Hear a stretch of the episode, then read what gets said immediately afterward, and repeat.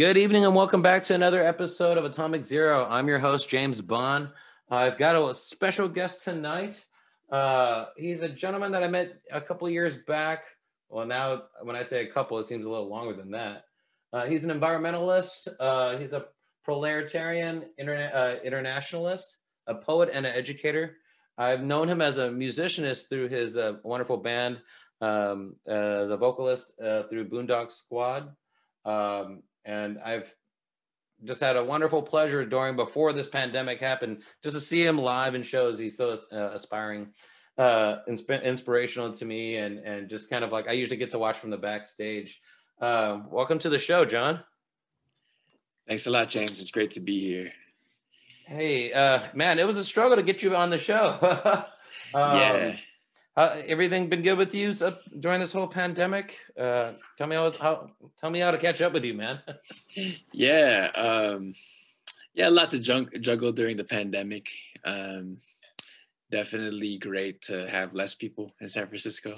is it, is it, I haven't been in the city as much as I have, but usually it's just like I go straight to a friend's house, so I don't know how the street is generally. Yeah, it's been much more quiet. It's been we've had like about a third of the people who are usually here, uh, which also uh, left a lot of room for for our apartment. Like uh, our our our housemates have, have also left, which was also like a scramble to to fill that up.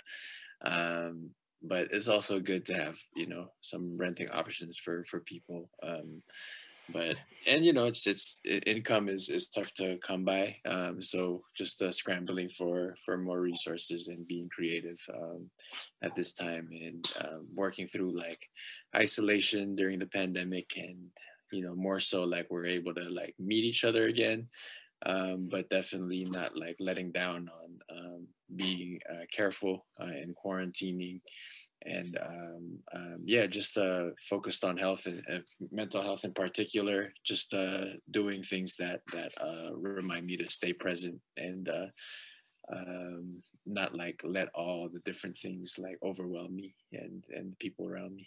Was, was the transition a little hard? You know, just you know, we all just literally stopped what we were doing shit a year ago in March, mm. and just kind of like, and there we are, just home. Yeah. I'm with my cat, by the way, Coltrane. He's you could probably uh, see him at the corner of the screen, but he he's been keeping me company all all quarantine long. The transition, um, it was okay. Um, it it started getting tougher and tougher in like August. Um, I did have a few people who passed, um, and just kind of like my condolences. Thank you. Um, the uh, quarantine kind of like lasting five or more months and coming up to a year. Um, it was just like, oh, like, um, I guess like I, I, I kind of, kind of miss kind of going to different environments to, to work from different places and whatnot. All, all those small things. Um, but uh, also newfound things like, you know, just like, just stronger relationships in some areas that, that really help and whatnot. Um, yeah, I think the hard thing is like I think when you know during the pandemic, I think people like some relationships get stronger, some relationships don't, and you kind of like they dimmer a little bit. Yeah, and it's kind of like yeah, a bunch of things just like kind of like come out, I guess, in in your relationships. You know, you learn more about people, and it's like yeah, it's just kind of it's just a shuffle. It's just a scramble. I, I, was watching I was watching South Park not too long ago, their vaccine special, and uh, I when you say that, I just remembered some silly line that Cartman kept saying throughout the show. It's like during this pandemic, about thirty percent of friendships didn't make it. I was like, that's a substantial number. I don't know. I, I, don't know if you've seen the if if people have watched it and whatnot. I'm just saying it's it, it, it is it is a, a form that I would say yeah I would I could say you know seventy percent of a lot of relationships during this uh, mm-hmm. pandemic has uh, has been nurtured in many ways. Uh. You know, uh. kind of understanding and coping with certain friends, and kind of just being, a, I guess, being there but not physically there, right? Whatever that yeah. means. yeah, yeah. Where I, I got to see that episode. Uh, that's uh, their their vaccine special. yeah, I could totally use some good commentary, but uh yeah, it sounds like kind of that's how you've been working too. Like uh, you've been kind of you reached out to me through this, and it looks like kind of that's a way for you to work through the pandemic is to make sure that your connections with people are still active. Yeah, and you know, for for me, doing this during pandemic has slightly gave me an interesting journey because uh, I, I as many of the people that I've talked to so far and just constantly reaching out, it, it gives you I don't know. It's that I, I have this whole. Uh, you ever seen that Kevin Costner movie, like uh, The Postman? I haven't.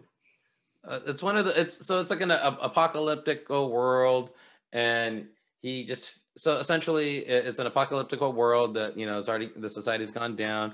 Don't know why. It's just already bad, and we're trying to put the world back together, sort of, but not really. People are. It's kind of like uh, Mad Max in the beginning, uh-huh. but Kevin Costner, he kind of um, what's the word? He puts on this fake uh, uh, dead guy's uh, outfit, which is a uniform, which is the U.S. Postal Service, mm.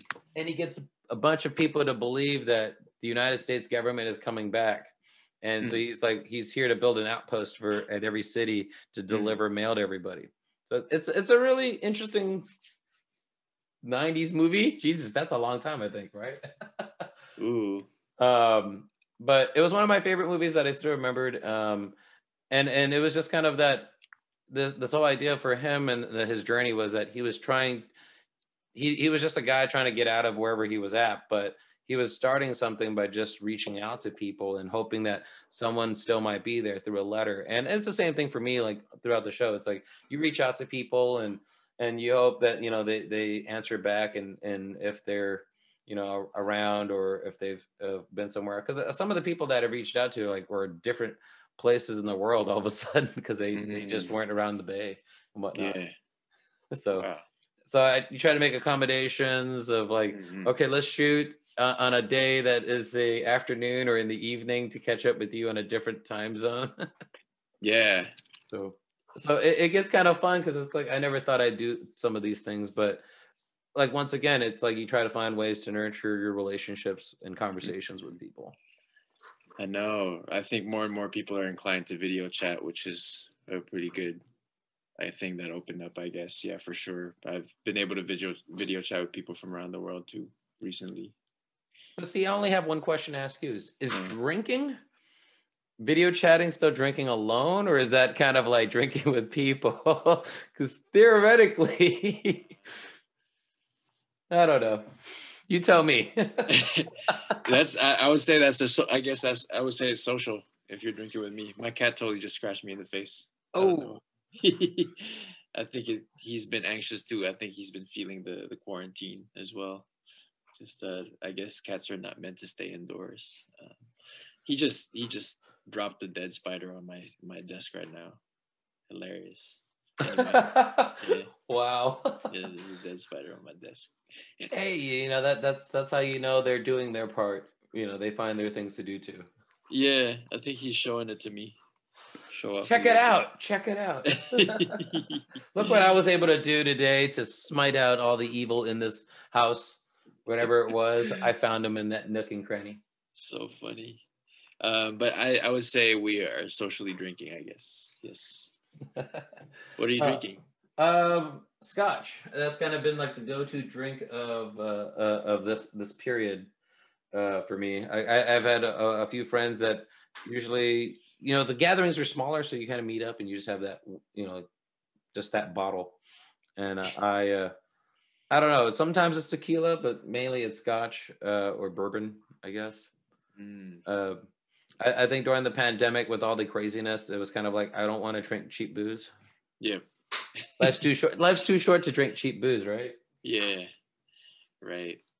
I mean, and I and I don't drink often, so usually it's kind of it's usually it's just the podcast episodes and stuff that I that are pretty much as my uh, drunken slew now.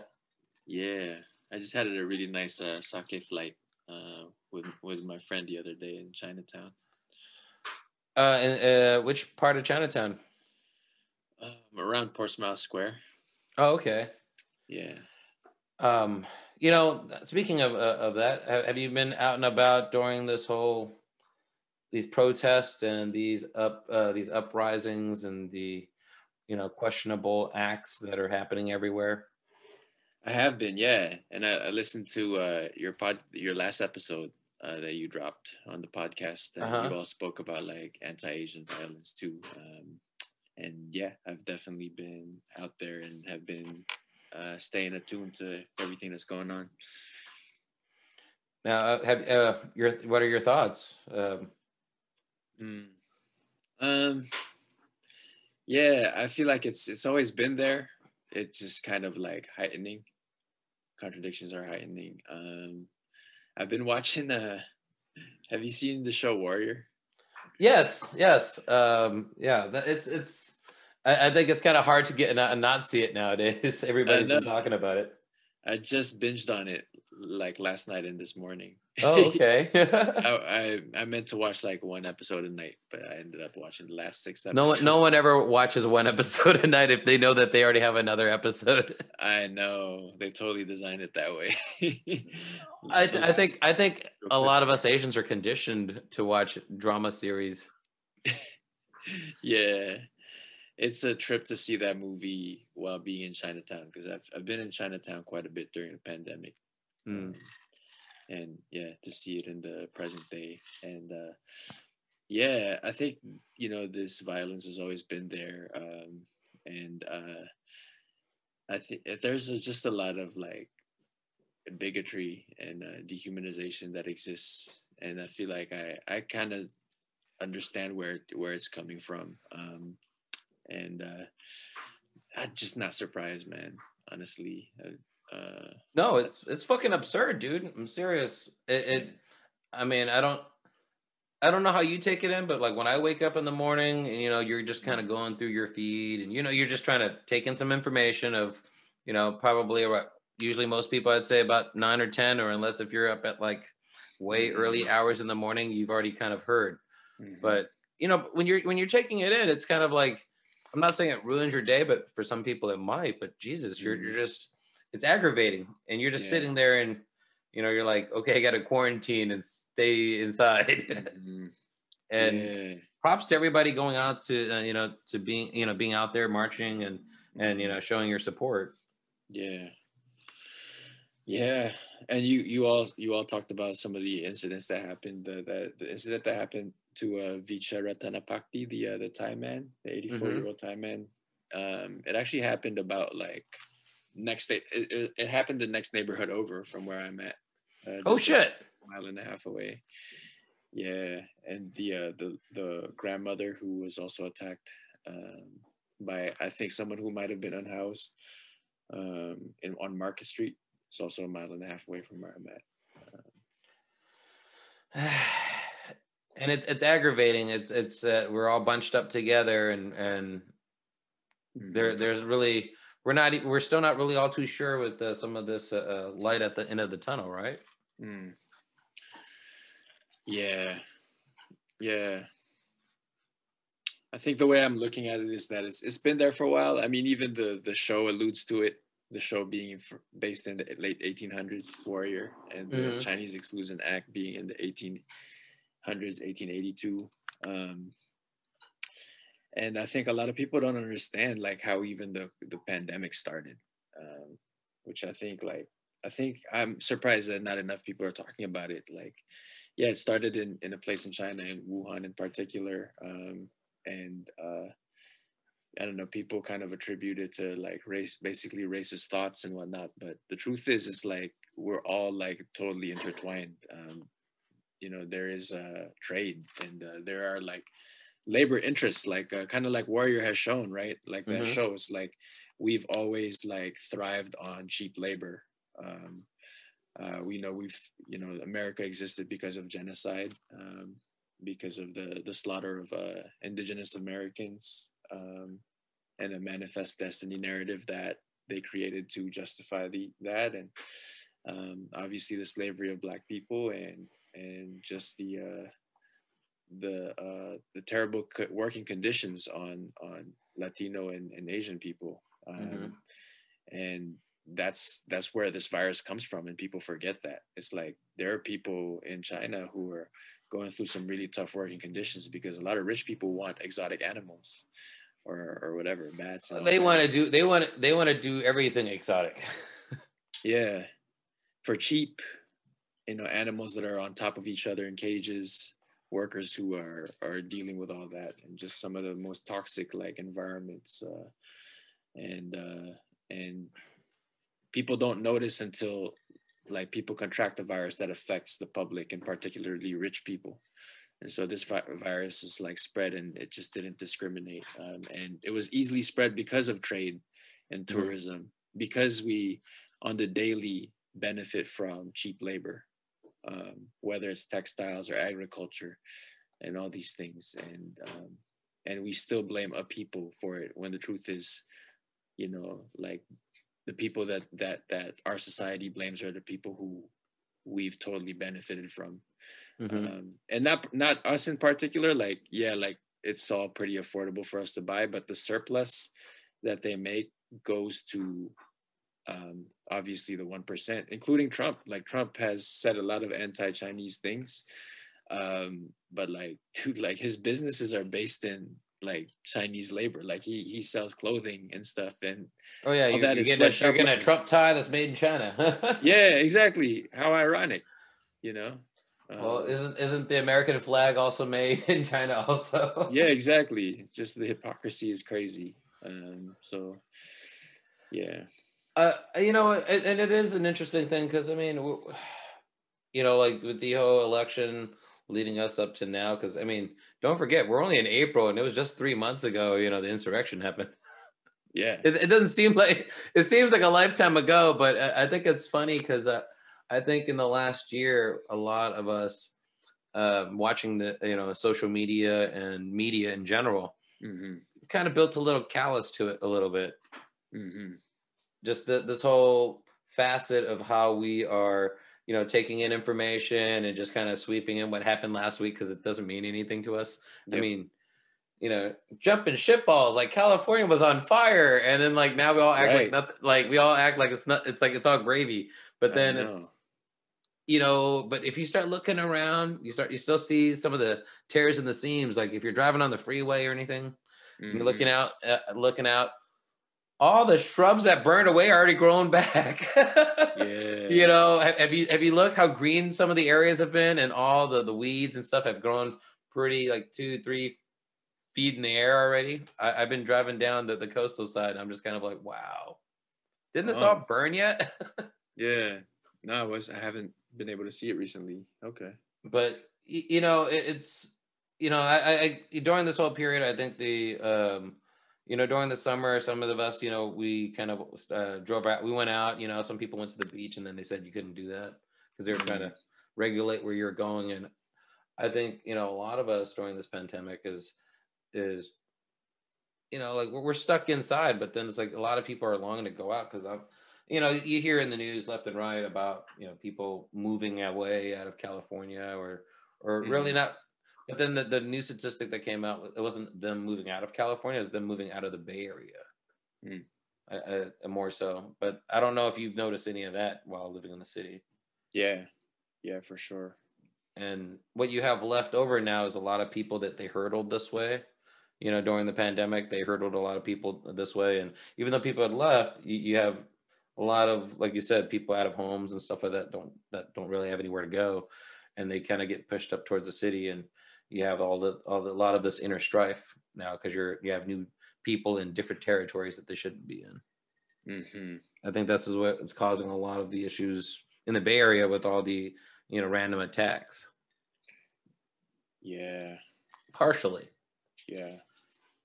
Yeah, for sure. But I, I think once again, I've also seen the resilience of the community in the Bay Area. You know, where you've uh, you know there there are many people stepping up and mm. you know speaking out for themselves you know speaking out for others that that are are you know the underprivileged i guess mm-hmm. uh, or un, unable to uh, mm-hmm. i would mm-hmm. say because they're being attacked already uh, I'm, I'm I, I keep seeing these like on some of the news feeds like this person's a hero for doing this and that mm. um and and i think that's great because I, I think that you know, as much you know bad as even though it's happened, there's also a lot of you know good that's come out of out of this.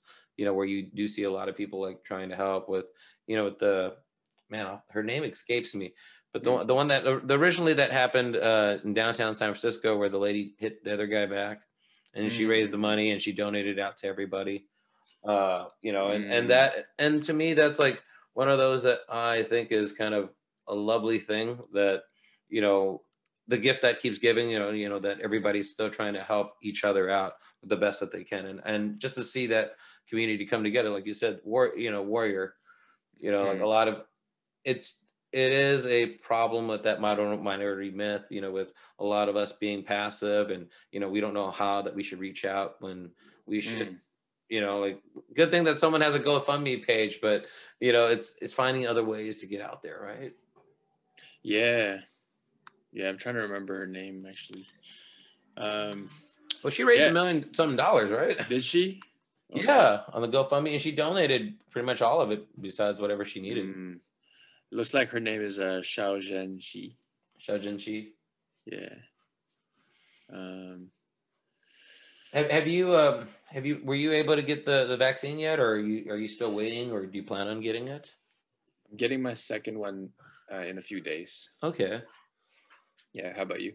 oh I- i've gotten my first one um kind of uh, waiting for my second one in, in a week or two Mm. in two weeks Yeah. um but yeah did you hear uh, about uh, uh johnson and johnson they, they they put it on pause Did they? Why? yeah uh they bel they believe the studies are true about the blood clots i guess Mm.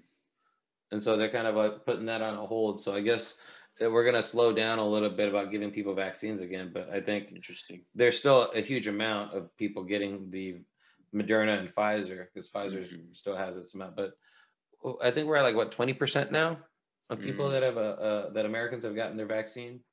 I see. Wow. At least Okay. you know at least uh, uh, has gotten their first vaccine. Uh, was it what, like 40 percent or something like that? I, I heard I heard on the Hill the other day or something like that on the, on the news. Mm. It's like at least one everybody's 40 something percent of people have gotten a vaccine, at least Mhm. one of them, and then 20 percent has gotten both doses. Mm. So Yeah. I don't know. We're coming to summer. Let's let's keep doing the jobs. I would once again, you know, like I didn't know where you got yours at, but I did the drive-through thing.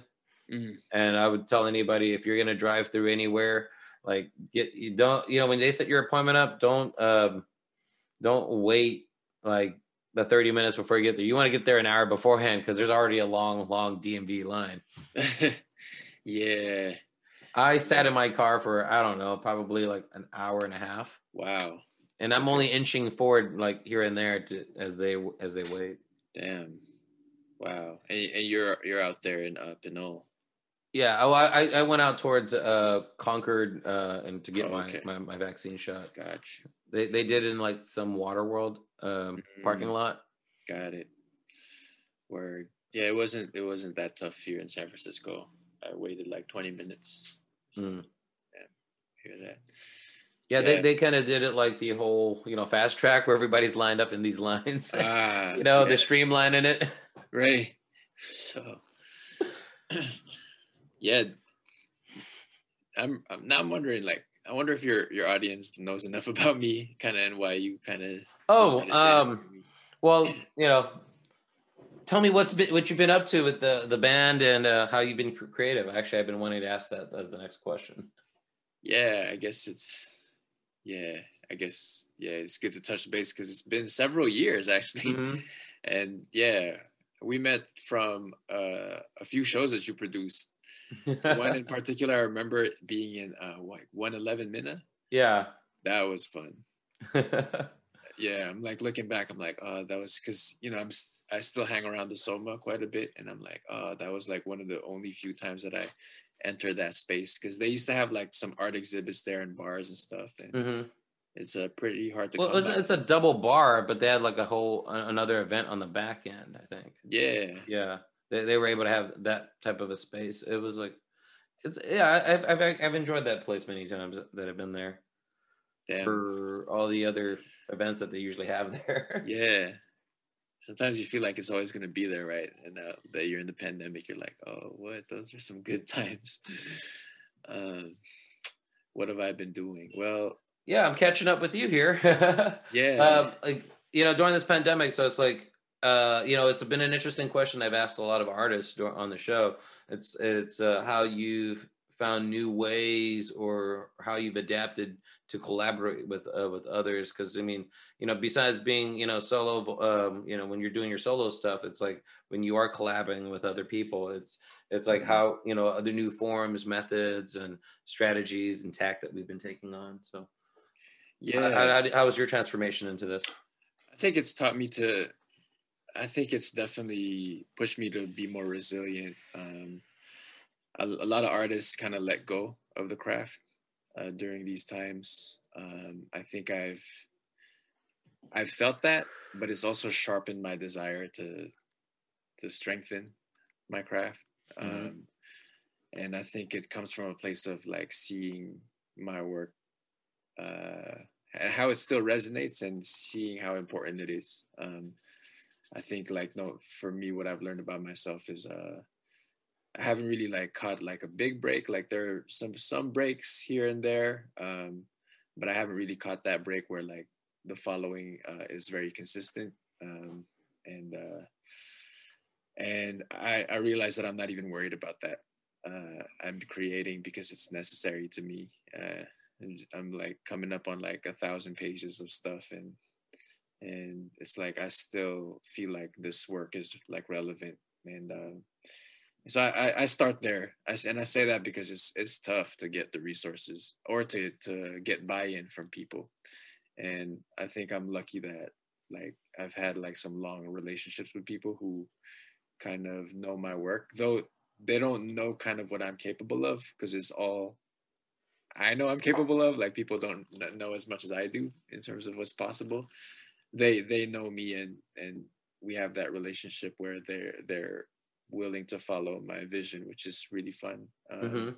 and incorporating theirs as well and and have you know built that relationship uh with them where i'm like you know they know that i know their their stuff as well so it, it just you got that click with them. I mean, that's that's how that's that's the creative part. It's just we're we're we're trying to be creative together. yeah yeah and it, it kind of happens from a natural like appreciation for the other per- people you know for the collaborators as well um and so lately i've i've been able to uh uh, uh publish my first book um the Paper Trail of. Freedom.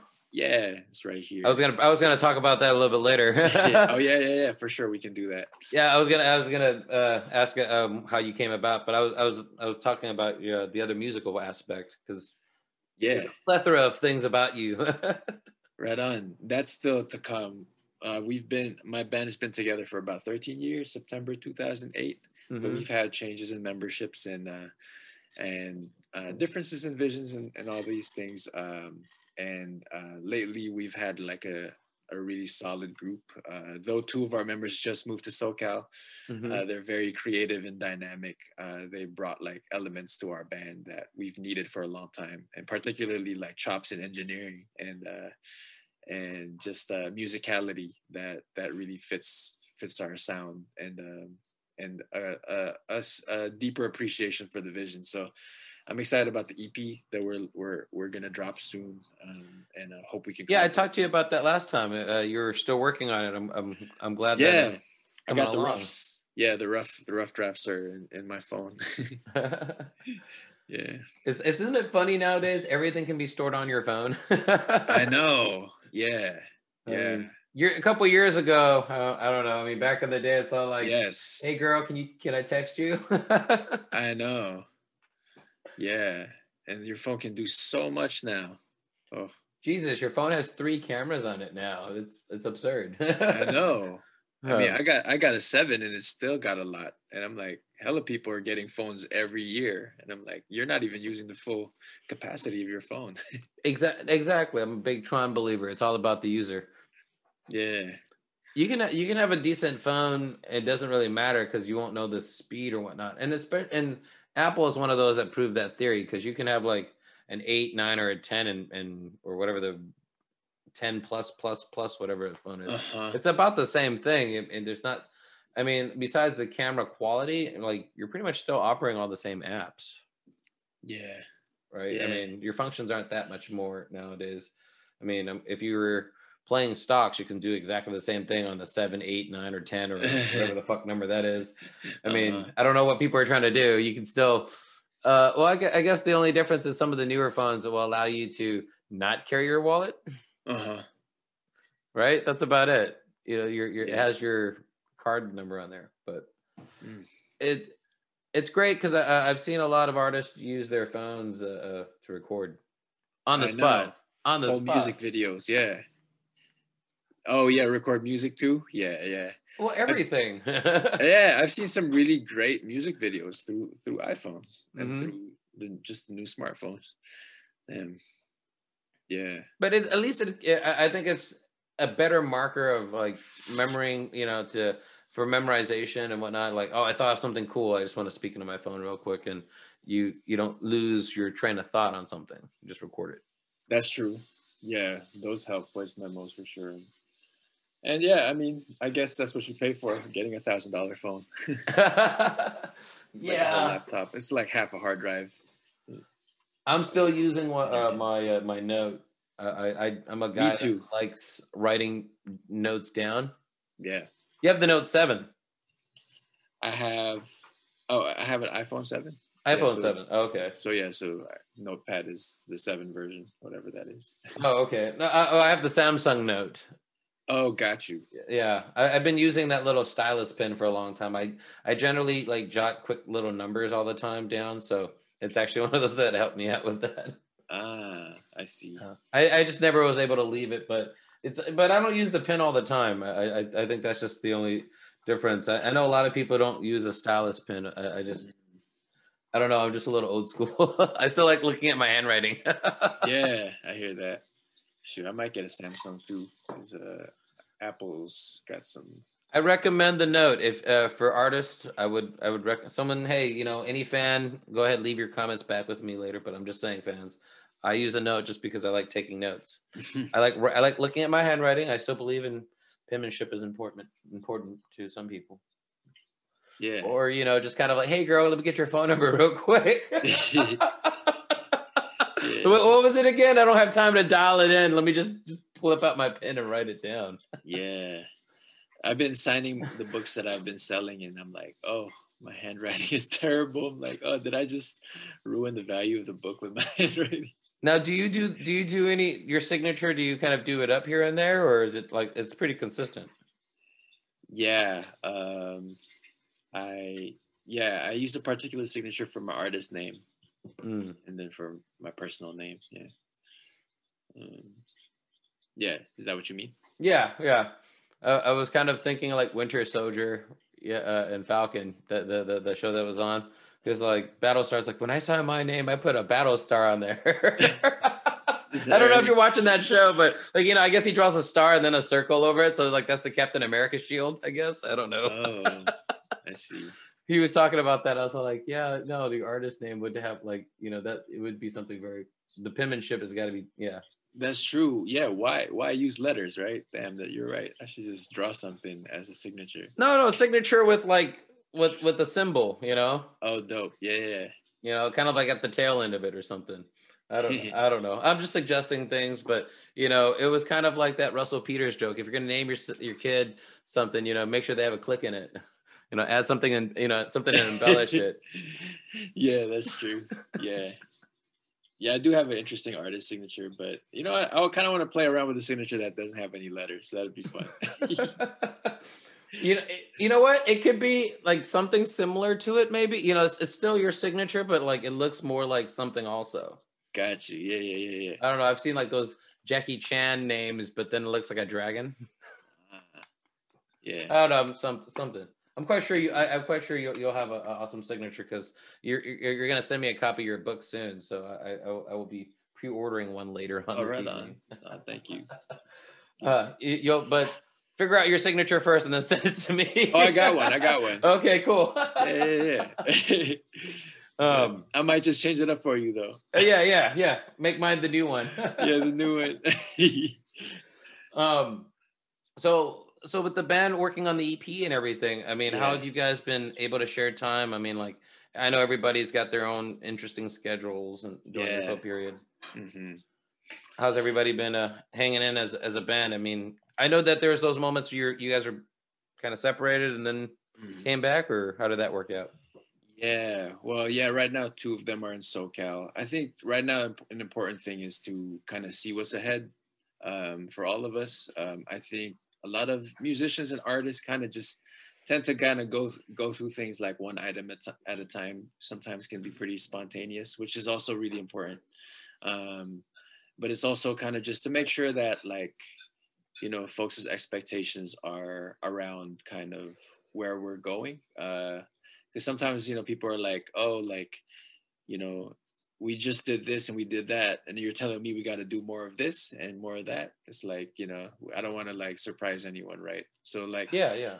yeah so like everything we gotta like make sure you know like we map everything out um so right now like we have like raw recordings of the music and there's other things to focus on you know with the mixing and the mastering and you know the um the cover the art i mean uh I think also just like some of the parts that we're adding, we're adding like a, a keyboardist, um, a few more vocalists, an intro, a narration, some really cool guests. I'm really excited to announce the guests later on, but also just like a you know that being in sync with kind of like a release schedule and Mhm. how you know what is the best way to release that during these times and kind of why and um, and who are we uh, looking to reach most. Um, obviously, our music is for everyone, um, but there are people who might appreciate it deeply.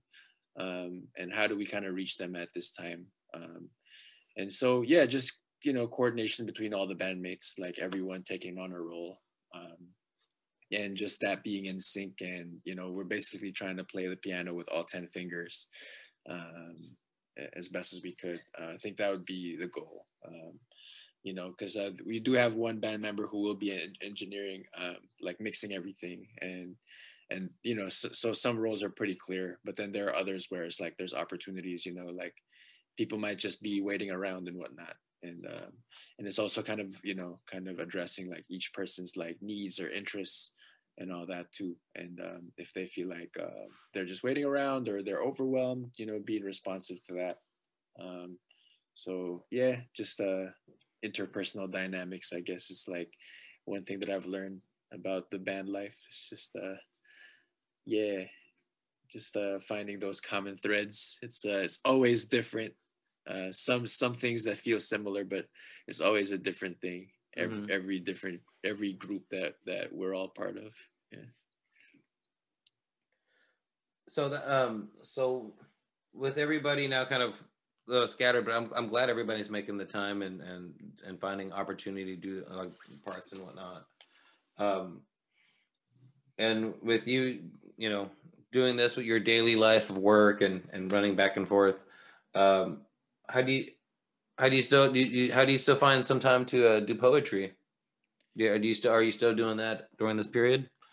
yeah as much or or was there a, a moment that you weren't doing it and then you kind of like all right i'm ready to write some you know put some stuff down on paper Yeah. Um yeah, I guess I'm lucky in a sense where I don't I feel like I don't even try. Uh Mhm. I feel like there's just much more to write about than I have time to to produce. Um which can also bring anxiety and you know, you're kind of just like, uh like uh you know, how how much longer until we're able to get this out there. Um and but at the same time it's like just, you know, yeah, like sometimes it's like you produce something and that was like several years ago where you first created it. So your personal excitement for it isn't there, but other people are seeing it for the first time and you're like, they're reminding you how exciting it is for them. Hmm. Oh, word, okay. Because, you know, at some point you kind of doubt it. You start doubting it because, you know, you've already read through it so many times. You're kind of desensitized by that conversation that you wrote about. And then, but to some people, like, it's still relevant to them. Yeah. And i guess that's kind of like that that's that helps too. I mean that's kind of the silver lining of it too. It's like the downside is that it takes forever for an independent artist uh, during these times to produce and part you know particularly like an asian american artist as well. Um, um, and that that's the downside. But the upside is that it it, it pushes you to create something that uh, is hopefully not timeless. You know, if it's speaking to a particular thing you want society to move on from, but it's still it's still timely. and it's still kind of like long term relevant. Um, and I guess timeless in a sense where it's like it really captures a, a moment in time that's really important. Um, and how did I get to that conversation? I guess yeah, like I'm still about I'm still, uh, about how you find time to still put it down on paper. Yeah, you know, I, I always just stop to write because um, I, I, consider all of it uh, a branch of poetry, even uh, just the hip hop, rock, or even like uh, like blues songs or other kinds of uh, melodies and stuff. It's all kind of like poetry to me. I don't really think too much about the form. Mm-hmm. Uh, you know it's sometimes it's like rhythmic sometimes it's staccato sometimes it's for someone else to sing and sometimes it's like in a fiction or or a novel or or whatever or it's just prose um, or uh, you know what they consider slam poetry all that stuff it's just like you know i'll focus on the container that it belongs to or the medium that it belongs to later i'm just going to write it out so so the and so this kind of like you know to bring back to um, the paper trail of freedom that's kind of like um, how, what led you to like? Is this kind of also something that led you to, you know, wanting to write more? Yeah, um, I feel like Paper Trail of Freedom is a, is kind of like a, a, version of myself, like a past version of myself um, mm-hmm. that I'm able to put out now in this present draft of myself.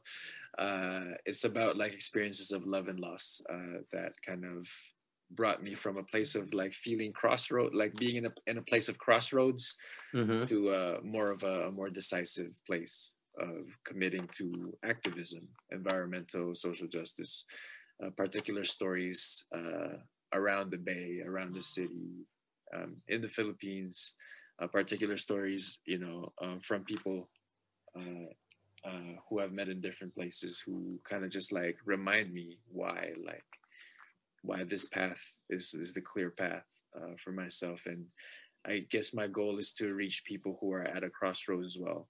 Um, who uh, know a lot about what they what is uh, harming them what is hurting them at this moment what they don't want to see anymore kind of the oppressions that they experience.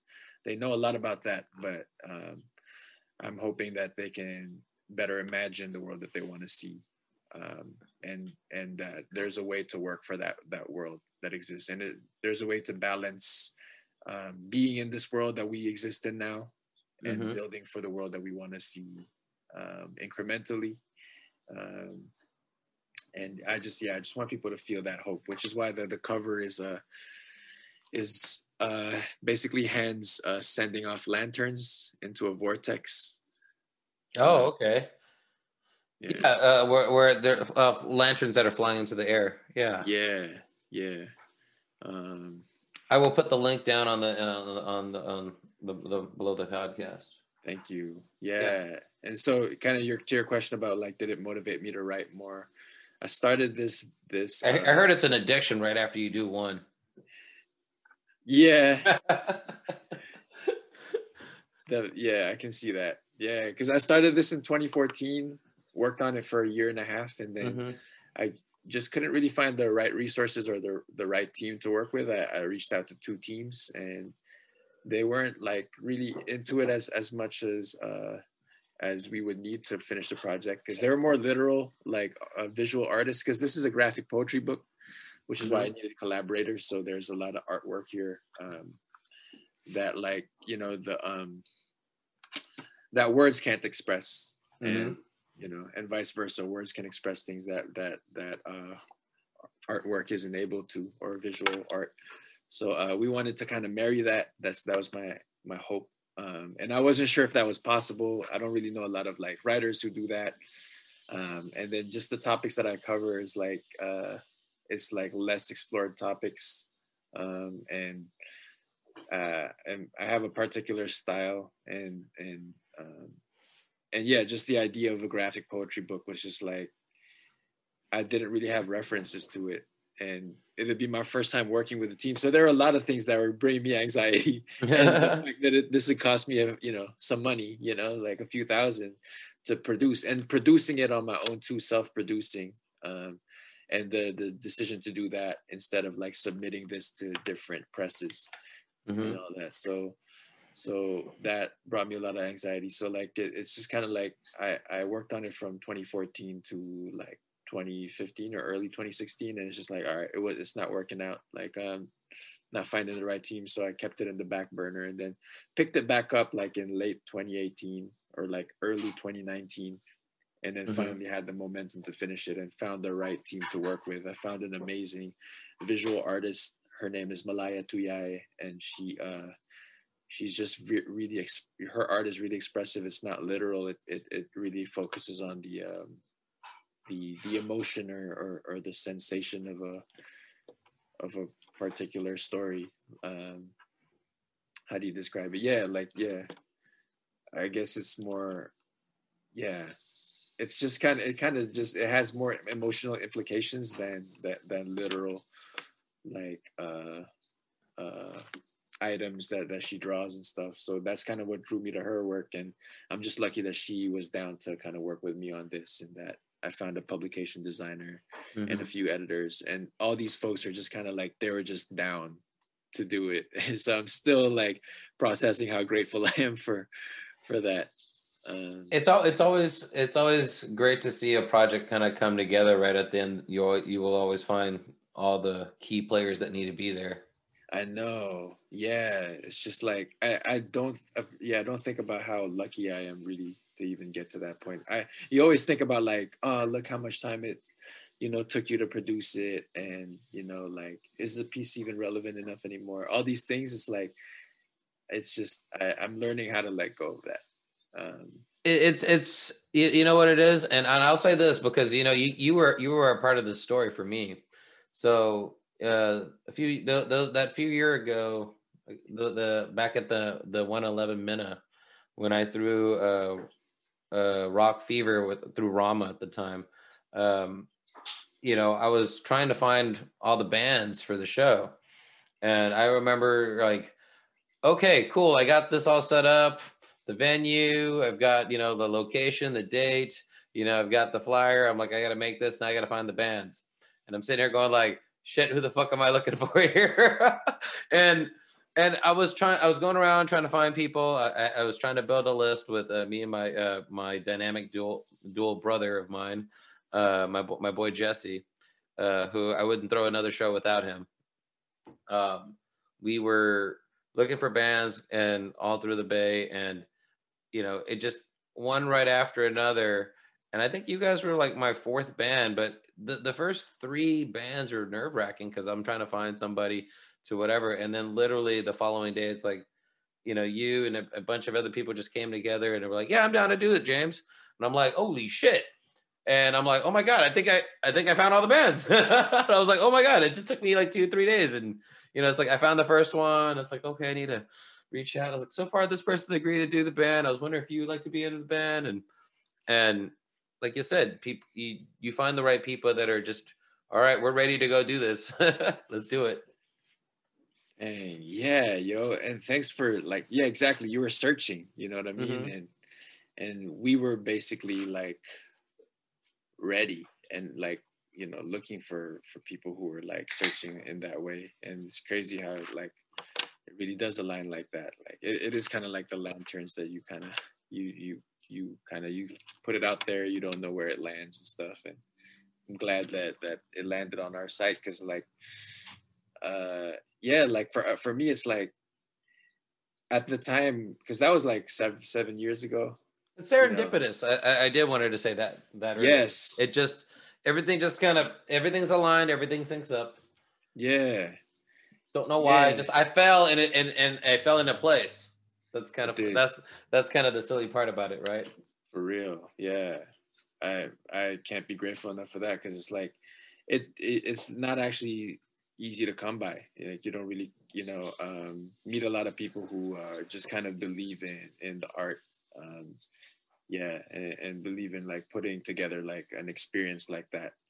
Um, and uh, you know looking for the right people to to form that with like yeah i'm i'm like thinking about like production like i've been focused on like event production quite a bit in the last several years because a lot of people aren't really producing um yeah they're they, they kind of like neglect that that process the Mm-hmm. importance of like you know not it's not just like event producing like you know as like it's just it is actually like you're you're kind of creating an experience that people will like be inspired by they'll like inspire them to to to continue on or to to to push for for something greater No, Um, no, that's I think you're right. I think that. you're spot on about that. It's Right. not it's not just putting all the chess pieces together. It's yeah experience. It's how you Yeah. play the game. It's how the game is played out. I think um I, I I I was arguing with one of my regular co-hosts that come on the show at the end of the month, Willie Chen. You know, we we argue about things all the time, just because we do. Matter of fact, I was arguing with him just a couple hours ago about stupid shit. Um, we were playing a game and and and I, I hate it when he knows he hates this. Uh, is when he goes, "All right, all right, James, we'll try it your way." I was like, "I've been saying this for the last five minutes." God damn, run around, flank that guy, Jesus. Anyway, we'll try it your way. I was like, I've been saying that for five minutes now. You keep Yeah. dying. Stop. Right. Anyways, um, it- you know, I, I think, uh, like I, like you said, you know, you when you find the right people and you you you, you know, they, they, it makes it it just makes it just so much grander. yeah that was also the last show we did with uh spartacus with chris simeon Oh, yeah. philip which i, I heard uh, uh you had chris in the show too Yeah, he's been on the show a few times. Uh, he comes on to the end of the month show uh, and uh, whatnot uh, with me. He, he's he's one of the original guys that came on the show originally. He's been a good brother into me, hey um, and I try to catch him every time I go down that way. uh-huh At least I try. And or if he comes up this way, he knows he has a place to stay with me and and Yeah. blah blah blah. That I, I love that guy to uh, to death. I He's an awesome dude. I know. I really wish like yeah, I really wish more people would like, you know, uh come across his work cuz his work is great. Like the Spartacus like their last album, I don't know if they even released it. It was so good. Uh, they're not together anymore. I think his brother and him stopped doing other stuff. He, he's Yeah. a solo. He's a he's doing solo stuff now. I know his brother I think had a family, which is awesome. Uh, Yeah. But it's like their last album, I don't think they dropped it cuz they gave me a CD and I bumped it so many times that summer. Mm. That that that was several years ago and I never heard them drop it. I'm like, uh like yeah. I just Well, I'm I'm gonna do a reunion with these guys, with too. you guys, one of Me these too. days. yeah. I, I think I, I think uh, a lot of us are due for some big ass grand show. That would be great. Yeah, yeah, I agree. I'm I'm hoping to work with him on a song actually soon. But uh yeah, I would love that. That I would that love be- to. I would love to see that too. I would would love to talk to both of you guys while you guys did a show together. Well, Whatever you guys collaborate on, that would be uh, great. Right on. Right on. Uh, matter of fact, I'm gonna sh- I'm gonna t- I'm gonna I'm gonna hit him up about this later on just to make this happen. I want to see this through. Okay, right on. I think he's wait on waiting on me. He's actually down. I, I already asked him. He's waiting on me to send send over what we got. Ooh, That's awesome. I, I, I yeah. Well, when I I'll have to get you guys both on the show next time for that that. that'd be fun. That'd be fun. yeah, because I was all like, yeah, I remember talking about it on the show here. Chris, what's up? yeah. Damn. I don't even know where the years went by. It was crazy, but it's. I'm happy we're all still connected. yeah. I, I mean, um, I'm happy we're all here for Yes. for everybody that that made it and everybody that remained vigilant. I, I think you know we can all bitch and complain about things that we don't like in Yes. our government or healthcare or Yes.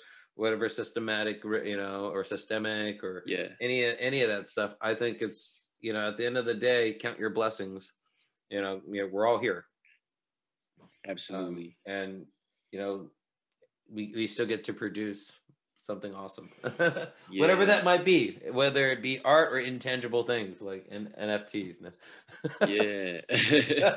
i'm talking stupid shit i've been i've been reading that recently about something yeah. I'd love to learn more. Actually, I've been hearing about it too. Well, NFTs non non trans uh, uh what non transferable funds or something like that. It's yeah, like it's like you can own a digital image. it's like non fungible tokens or something. Yeah, fung- yeah, fungible token. Like you own something digital, like a like a GIF or a GAF or whatever it is, and that's what you own. Like Damn. and no one else owns it except you. Yeah, yeah. I was like, that's cool. Uh, digitally, but uh, they, they said that there's a problem if uh, uh, if the server that holds your shit goes Uh-huh. down, then you're fucked. yeah, I was like, well, wouldn't that isn't that every digital cryptocurrency of any sorts? Roughly, yeah, I don't know. true. It's anything digital. Yeah, damn. Yeah, I, I mean, like this is the part where like uh, I was told by Willie earlier to crack this joke on the show, which was you know for all those Dogecoin fans, Uh-huh. you know, stay up there, guys. Keep Mhm. holding your Dogecoin if you can. If you're not, go ahead, sell your shit, whatever. You've already made more than double your money back. Just stupid shit everybody's been dealing with. I, I you know, uh, on the show we periodically talk about the stock market and how weird economics has been going around since the pandemic. It's Yeah, know. absolutely, it's absolutely horrid. Damn. Absolutely. It's crazy though. Well, yeah. Well, we, we were la- we were laughing because Dogecoin uh, Dogecoin finally hit over ten cents, and people are like, "What the fuck?" It, it it's stupid because if you they, they people are cracking jokes about like if you had t- taken your stimulus money last year, your Uh-huh. twelve hundred dollars, and put it into Dogecoin, you would Yeah. now have probably forty or fifty thousand dollars. For real. But yeah, with the twelve hundred dollars that you got. Damn. Well, you, well, it was like when uh back in back last year, well, back last year, uh, right before the pandemic, Yeah. Dogecoin was like point zero zero three or two cents. Yeah. So like like point two of a penny, right? It- it's like you could buy four shares for a penny, literally. Or uh, I'm sorry, for Dogecoin it was four co- uh, uh, four uh, coins for a penny, Mhm. and so stupid shit you could buy that, and now it's eleven cents. So you would have already Wow. doubled, or well, you wouldn't have doubled at this point. You would have had whatever whatever eleven times four is. Damn. or whatever that might have been that you you would be yeah stupidly rich on that part but and it's a meme by elon musk Uh huh. it's a meme coin it it, it some it's managed to somehow link its stock between tesla and and well tesla and um and bitcoin those three have merged together with dogecoin as a meme and the whole idea of this coin was basically for just just kind of to sum it up it, it was just a joke because there's all these other cryptocurrencies that are out there. Yeah. that it's like all right fuck it we're just gonna make we're gonna make one up fuck it. Boom. And, and it's gonna be backed by money and shit. And now it is. And tomorrow um by the time people are listening to this uh tomorrow will be april 14th hmm and uh, Coinbase app is going IPO, and apparently they just announced that they're going to have Dogecoin on their fucking services. Wow. So that means nothing in stock terms. It's just kind of it's just kind of like it's a joke for a stock, and we we were one of those guys that were following stupid stocks since the G, uh, the GameStop thing. Wow. I didn't know if you if you're a fan of video Yeah. games, but GameStop was like I don't know, fucking twenty dollars or something Right. and like in one fucking day, it decided to jump up like I don't know, two hundred dollars. And then everybody was like, "What the fuck's going on?" So then, then, then the whole hedge fund stuff. That was all of February, by the way. I know. Damn. yeah, I made I made two hundred percent off of that. Really? Whoa. I, I I didn't I didn't put a lot of money in there. I was just cracking jokes with friends, and I was like, "Fuck it, I will throw fifty dollars at it." Damn. Yeah. Yeah. it was stupid. Uh, it was just, it was stupid. But anywho, you know, it, it's a, it's one of those that, you, you know, um, it's small risk, small risk. But, Yeah. you know, you could also lose everything, but I know. It's crazy, right? The gamble. It's like I just hope we pull out before we lose it, right? Well, I, I think the whole idea is don't be too greedy, but you know, know where know what your winnings are. Like if if I came here to make a dollar for a dollar, then then walk away with that dollar. Exactly. Yeah. But if you're like, fuck it, let's let this shit ride, then then be prepared for the worst outcome because only if you're not prepared for that, then you don't know what's gonna happen. I know. Shit. I would tell anybody that it was ever, and I've said this on the show many times before, if it's one of those things that you want to do or you're trying to do, it's like, well, you know, there are many ways. Some people put their whole fucking life savings in there. Yeah. And some and and and are afraid to lose everything. Uh-huh. And then some people, you know, do it like they're going to the casino. uh-huh. I came here to lose this amount and that's it. Right. But the thing is, I'd rather pay to play so that I understood how to play.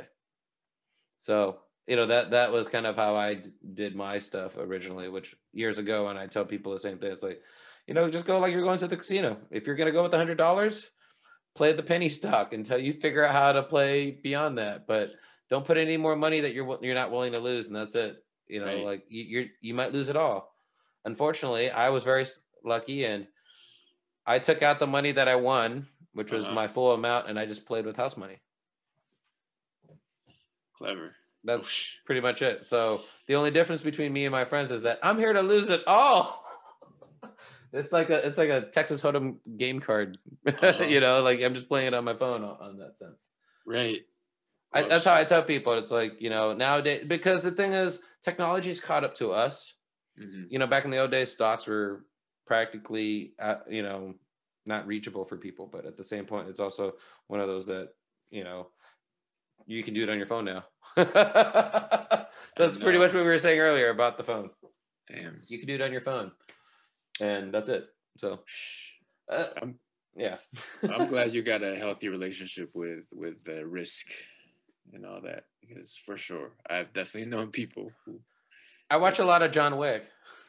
yeah You know, I, I Fort- fortune versus uh, fortune. Uh, um, fortune favors the bold. fortune favors the bold yeah Mhm.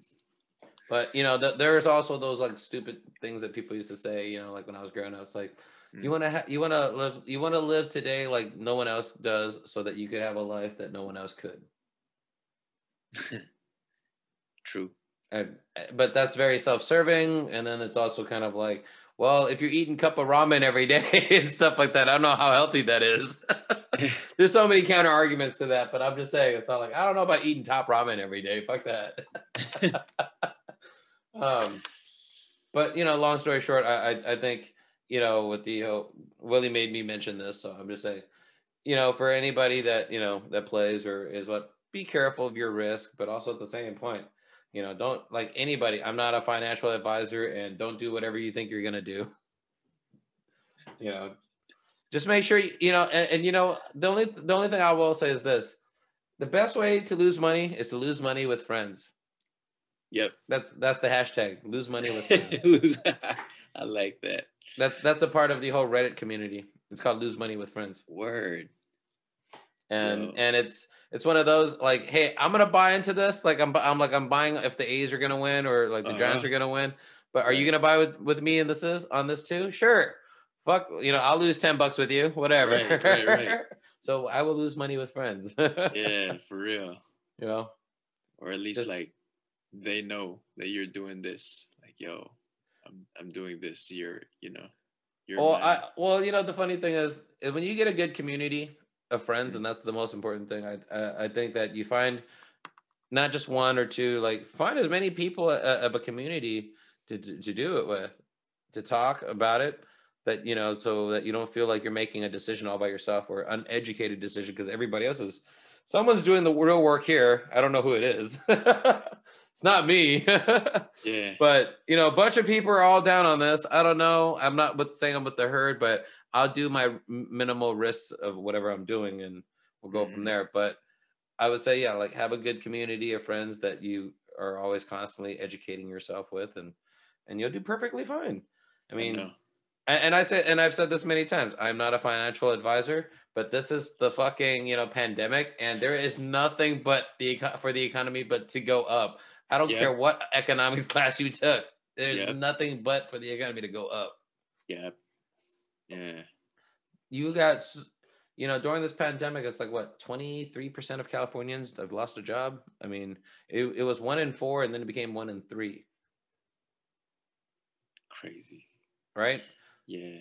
And and the, the third person is technically part time. One person is essential, and the other person is working from home. hmm So it, it, it's it's it's nice that they're hiring because if you've been looking around, everybody's getting ready to hire. There's a few stipulations with the Yeah. whole COVID, like if you've gotten a vaccine or not vaccinated yet, if they'll hire you or not. Yeah. which Yeah. is, uh, Yeah, I've yeah, I've lost a lot of money like in the last year, and particularly because I've been focusing on things that are more on the visionary end, uh, investing really in my art and still organizing. Been organizing for a while now, like 13 years, as long as I've been doing art, and uh, you know, none of that makes money. Um, but like, I also like, I've also reconciled it with just like, yo, like these are like, these are definitely you know the times you know these it's not just like what i'm doing it's it's the times like i what i'm doing shouldn't like you know the fact that i'm losing money shouldn't like push me away from the purpose that i'm still in um, though like obviously everybody needs money to uh to to maintain. That's you know the lack thereof is not gonna push me to stop you know push you know uh, or compel me to stop pushing for what we what we need out here in this world and this community. But fortunately, I, I am getting a new job, and you know, Is it, uh, it is it all local still? I mean, a lot of people have had to make different different adjustments in this uh, in the area. yeah, I'm gonna be teaching uh, Filipino language and ethnic studies in high school. Nice. Congratulations, by the way. Thank you. I think a lot. I, I, you know, the community is. uh, It's to the community. I think it's important that a lot of people understand what to be aware of, um, and to be conscious of. I'm not saying woke because I don't want them to be kind of half up and still sleepy. Um, I, I want I want them to be, you know, what was that? Aware, right? I want them to to to understand, you know, uh, you know, for the next generation, I think it's very important because I think our voices are louder now. I mean, uh, Mhm. As in, you know, 20 years ago or 10 years ago, Yep. where we were and and how the artistic scene used to be for the Bay Area. I think that's Mm. it's it's it's changed now, Mhm. and I'm also very, I'm I'm very hopeful, Mm. and I and I know you are too because as this as this pandemic opens up, I want to see this Asian Renaissance happen. Mm.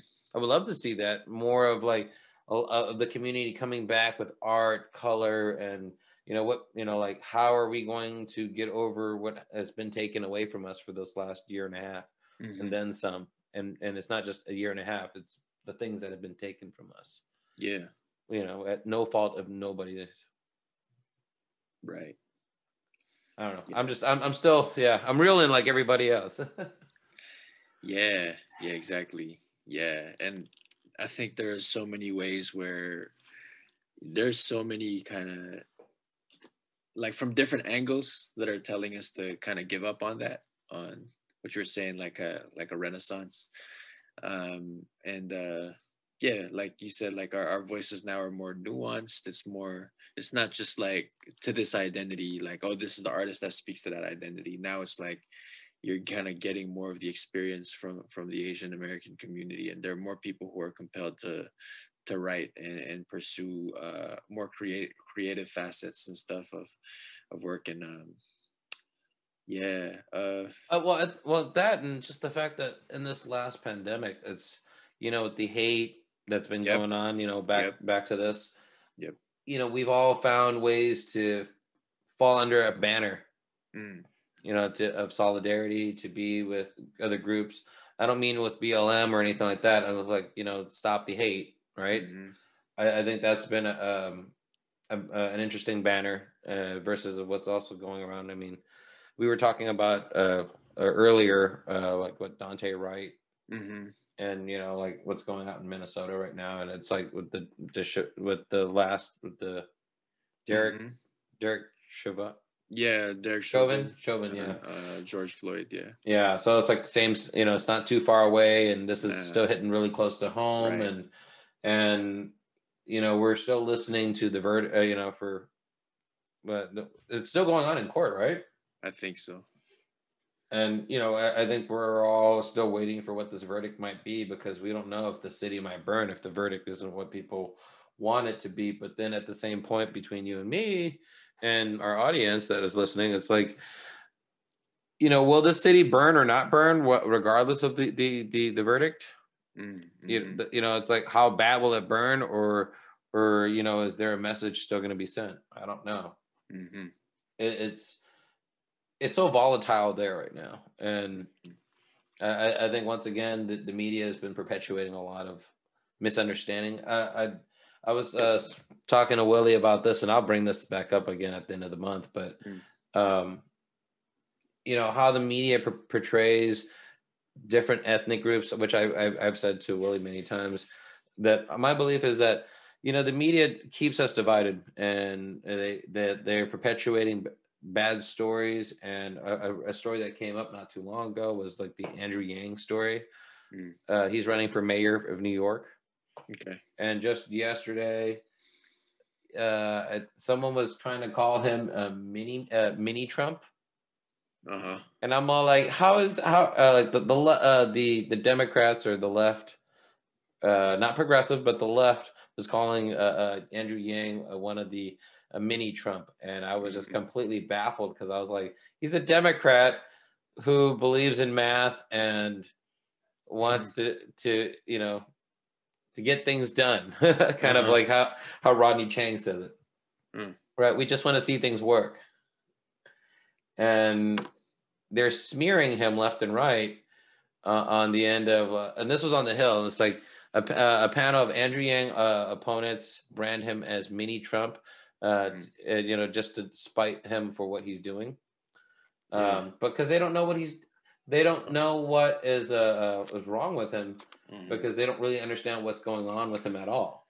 And who are they voting for? Alternatively, or who are they? That, that's for? the that's the funny thing. So, political I saw. Uh, I talked on the on the last podcast for the end of the month. Politico put out a hit piece on him and and anybody any of my fans that know are uh, that have been listening to the show as long as they've been going they know that i'm not a big fan of andrew yang and i don't agree with a lot of his policies you know especially with ubi but you know i can agree with ubi to a degree like monopoly like you know when you pass go you can get 200 bucks but i get i get that part but it, you know i could do it you know i could dig it mm. but to call him a republican is just fucking bullshit and and they're trying to scare him away out of being the, the next mayor of New York City. Mm. And I, I, when I was talking to uh, Joseph, that was on the show last time, he was uh, he just came back from New York, so I was like, did, you know, I didn't know if he. Had, I was asking him to see if he had a thing about, you know, his two cents about what do you think about the mayor of New York? Does it matter? Because the because uh, it's a. Uh, De Blasio is the mayor right now. Mm-hmm. So, not that it's too important of any sorts, but it, it's once again as an Asian American trying to run for like the mayor of New York City. New York City, yeah. You know, it's its own little country on its own, and you know if you if you followed if you followed him in any way it's kind of like he got famous on joe rogan he got famous with like the fung brothers and he got this whole yang gang thing going for him and he was like one of the the first asian americans to run for president mm-hmm. um but I, I, think it's just funny because like like lately with his story and, and whatnot it's a uh, it, it's like he most likely will win but people don't want him to win it's because he's not a part of the the the Democratic Party. I think it's just it's, he's the outsider. Yeah, and he's he's going to be a mover and a shaker, and people aren't going to like that. Just like they don't like Bernie. And I'm I'm still saying like Bernie shouldn't have stepped down. I don't know. I think he had a better, you know, like looking now, it's like between him and fucking yeah. Biden. I think he could have made it. Yeah. just saying. Just saying. On that on that end, I mean, like I would have loved to have seen him duke it out with Trump. I mean, now knowing it's like you made him step down. I know. Damn. You know, and, and I'm just saying how rotten the core is the is the Democratic Party because Nancy Pelosi even today like they uh, they're having a thing with him and uh, uh, and Bernie Sanders and I was like, what the fuck? They they don't want to deal with healthcare, and all he wants to do is add on to the existing single payer thing about healthcare. Like Mhm. like people that are fifty to fifty five or sixty, that they would get eye, dental, and and and and hearing. You know, you would add that on to like people that are fifty five and up. Uh huh. I could dig that. What the fuck? Why why why can't we help out older people? I don't get it. They're elderly. I mean, and we and you know, as an Asian American community, it's like protect our elderly. You know, we got that plastered everywhere. You know. Yep. I was like, Bernie's not wrong there, but then is it like, well, Bernie wouldn't get any of the benefits. He's already rich, anyways. But I'm just saying. Yeah. I'm like, I, I was confused why like Nancy Pelosi doesn't want to do some of the things, and uh, I do follow like you know Jimmy Dore, and it's like you got to force the vote. I mean, you guys have you know like Democrats have the fucking votes. Period. Why are we not addressing these issues? Damn. We can pass a lot of things already, but I don't feel like we're not getting shit done. That's that's that's the only thing. It's like the the the the House, the Senate. I mean, seriously, what the fuck? you you're doing, and this is exact. We're at the exact same time where when uh, when Obama came in, and it's like you had everybody. What the fuck? How come we're not passing anything? What's going on here? And I, I think once again, like me and Willie were saying, it's like the Democrats are back to doing the same old shit they're doing I know. and they're not and they're not helping they're not helping everybody that they promised because I'm still like if you heard on the show I was bitching about like Biden and people in Georgia are fucking mad. Okay? They're fucking mad. Right. You said $2,000. You put me in the office and I will get you $2,000 stimulus. What happened? We got $1,400. That's bullshit. That's all I'm saying. And then there were stipulations. If you're making 75k or less, you know, or something or something like that. I was like, what, Right. what the fuck was that all about? Damn. Well, I don't are- know. Yeah, I mean, I think the uh, the shortfalls of both parties are growing. Uh, the alternative, Well, well, the Republican Party is shrinking. yeah, Uh, but the fact that you know you have a growing you know uh, Democratic Party at this point, it's like okay, well we have more people under the banners, so we need to get more shit done. That's that's just where we're uh, where my belief is with that at this point. If there if there is things that's uh, you know if if things have been outlined saying that things that we were gonna do, we Mhm. need then we need to set out to do these things. That's all I'm saying. yeah, Uh, but that's beside the point. Um, you know, it's just it's all the crazy shit that's going on in, in the world now, and we're so Mhm. close. We're so close. You know, and I'm glad you got your vaccine because it's a, you know, I don't know if you've met anybody that didn't want to get one yet. Oh yeah, for sure, that are still questioning it. a bunch. Yeah. Um, You weren't. You were never hesitant, or were you?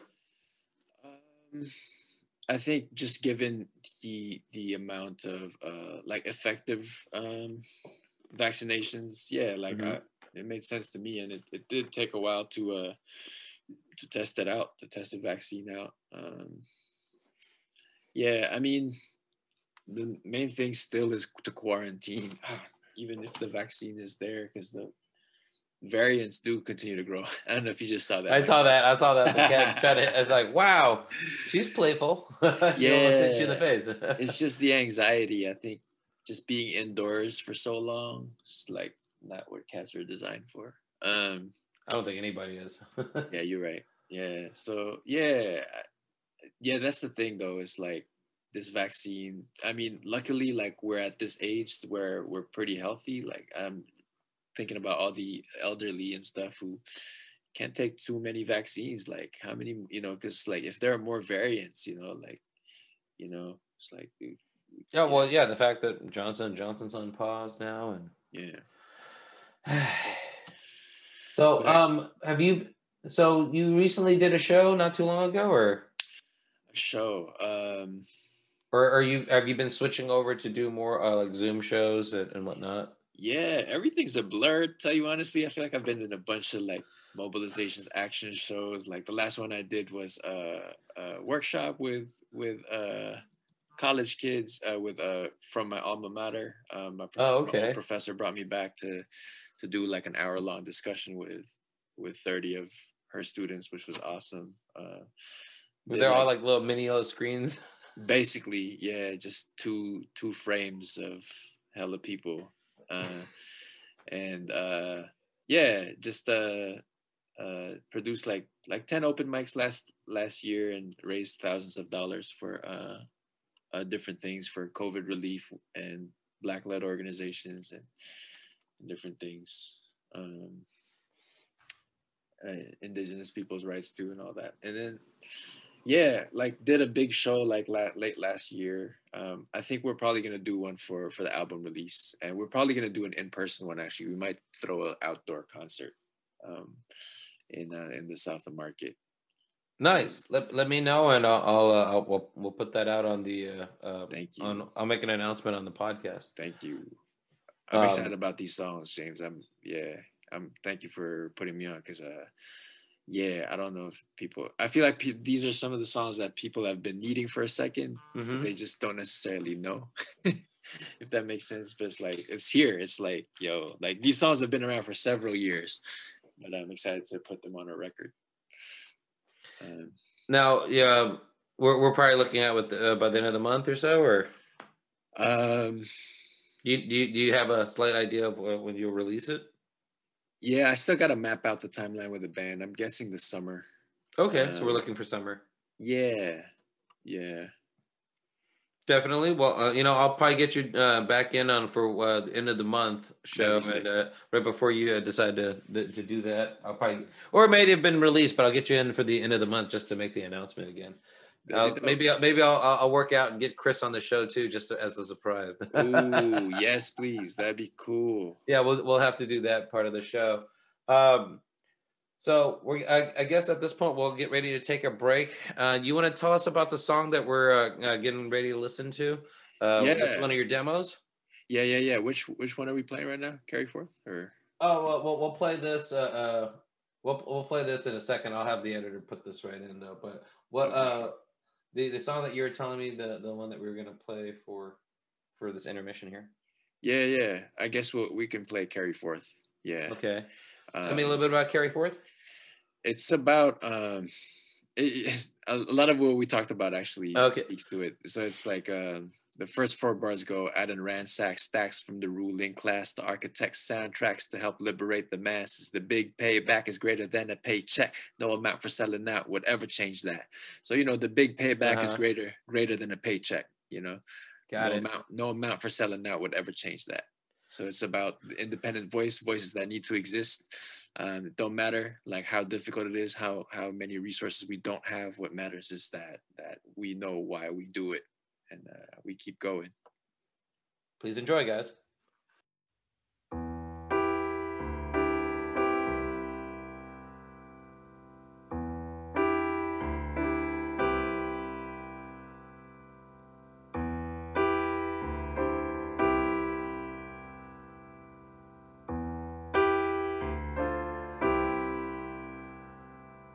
I done ransacked stacks from the ruling class, the architects' soundtracks that'll liberate the masses. The big payback is greater than a paycheck. No amount for selling out would ever change that. So I don't care at all if I never make a cent. From my rhymes, I will find you ways to pay rent. Just trying to hear more than radio stations with the same 20 artists all day rotation. So let's go. I'll take whoever on the road. Let the music take the mode. Play the chords, I will flow. Metal, hip hop, or soul. I backpack, rap smooth Cadillac tracks, multiple syllable measure me for lyrics I mark on wax. So take know that he's facts. Don't mess with the ego, whether the method is legal, legal. The only ethic is serving the people. My people still got up on guns and each other for butter. That's why I deliver a stunner for brothers to find in your work to discover. We bring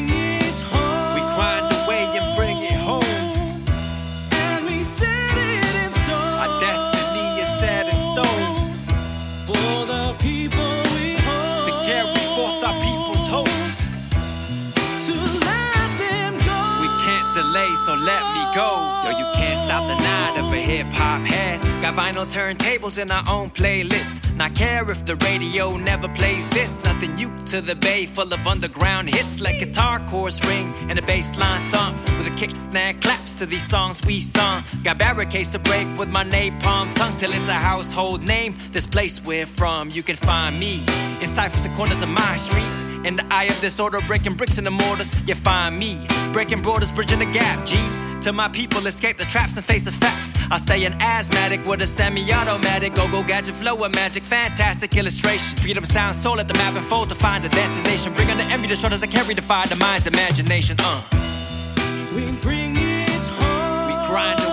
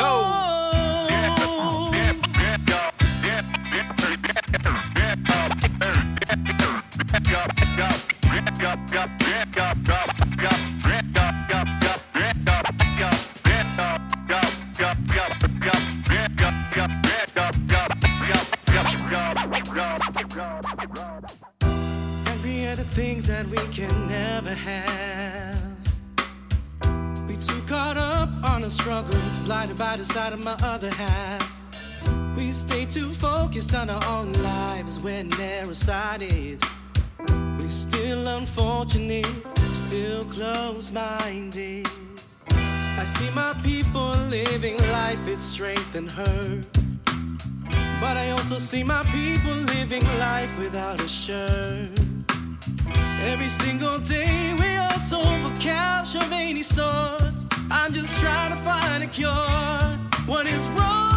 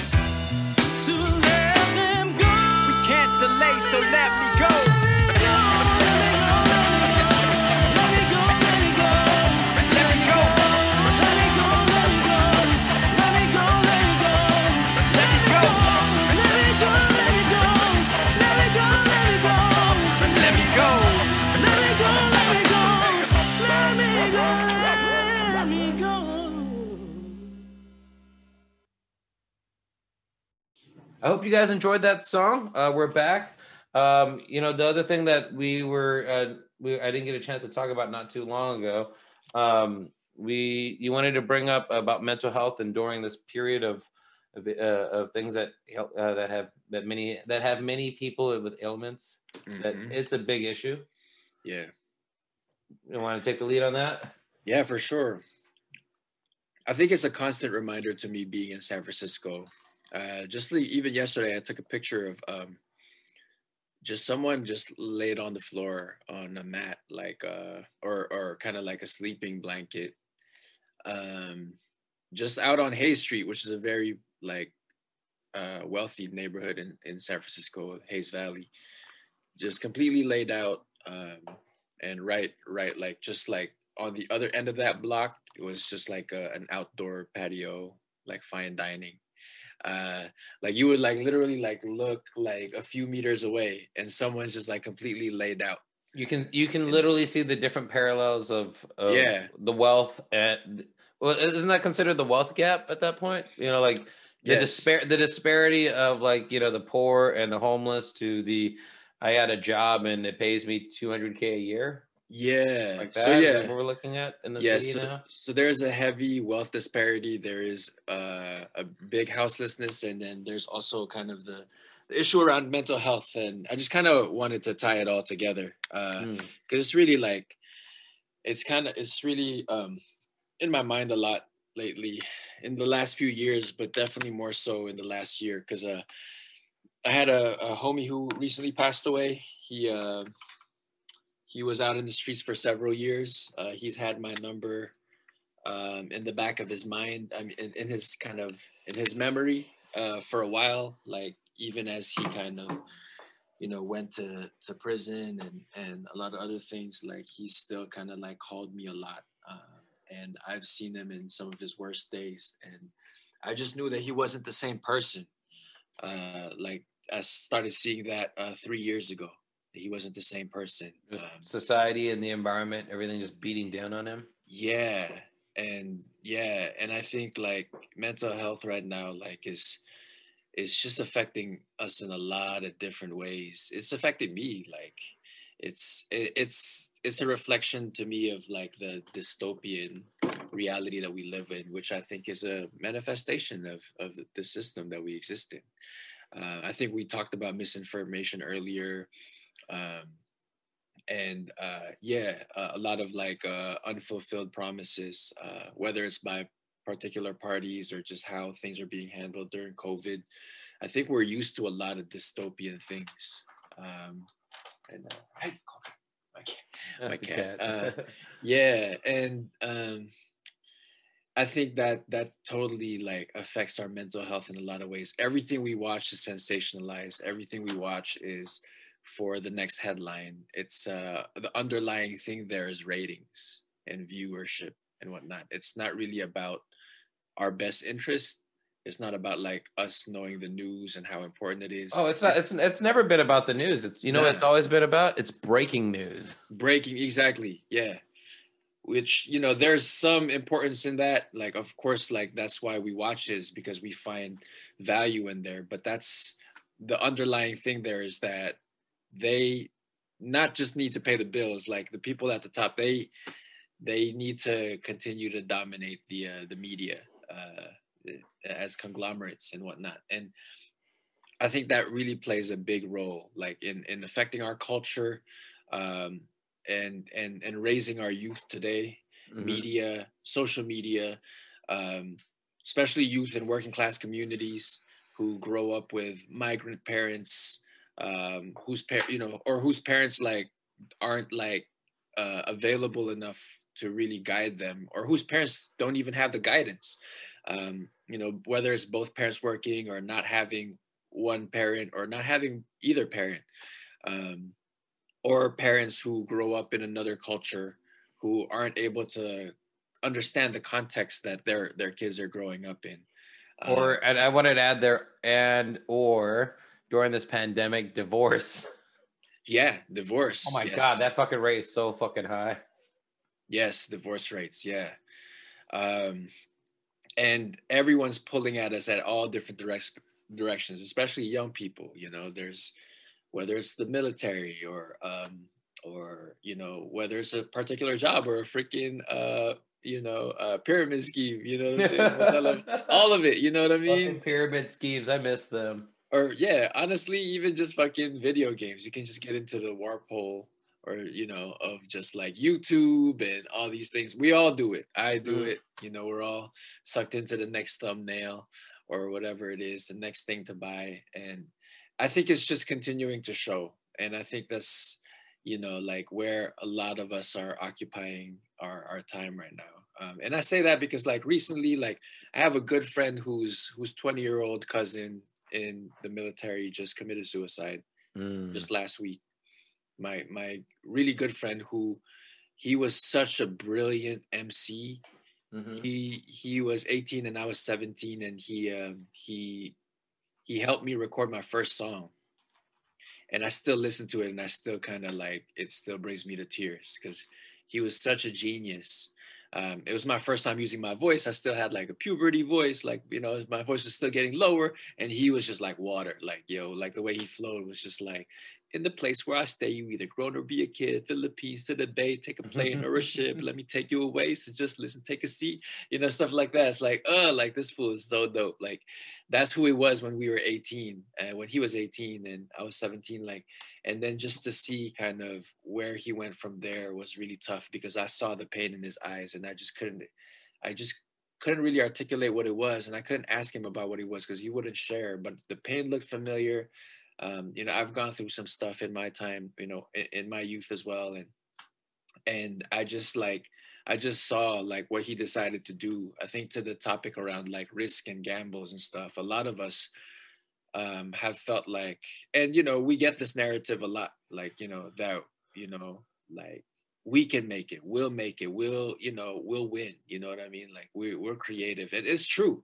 Mm-hmm. Um, but you know, the the system like is a system for a reason, um, and you know, um, the the the the ish you know the the injustices are systemic for a reason and just mm. the inequalities the numbers. It's like you can't you can't ultimately you can't beat the house. You know it's like sometimes you can come out of of the casino with your gains and whatnot but statistically it's like you know the the house always wins um you know uh just by the stats and got to learn when to pull it. And so I, that's kind of how I think of my homie because he was kind of like, you know, he didn't want to do things kind of the hard way because it was, he went through a lot of things already that were tough. Uh, mm. Family, uh, just like, just a mis- huge misunderstandings with family, just huge isolations. Gr- like I said, growing up here in the city, his family being more migrant family, um, and just being you know, just being involved in the streets, man, just the street politics and and all these things. It's like it's just a bunch of different worlds he was juggling, and you know, he couldn't just you know, just do the day job thing and whatnot uh, for whatever reason. Um, and uh, you know, it it's tough. Like I saw him like deteriorate throughout the years. I've known him for seven uh since since I was 17. Yeah, so for a long time, for over a mm. decade, mm. like um, um, and I've just continued, you know, just saw him deteriorate mentally, and he's just one person that I have in mind. But there are a lot of people who are like that. I had another friend who committed suicide in late uh, October of last year, um, mm-hmm. and he was going through like a manic depressive schizophrenic phase, and another brilliant poet.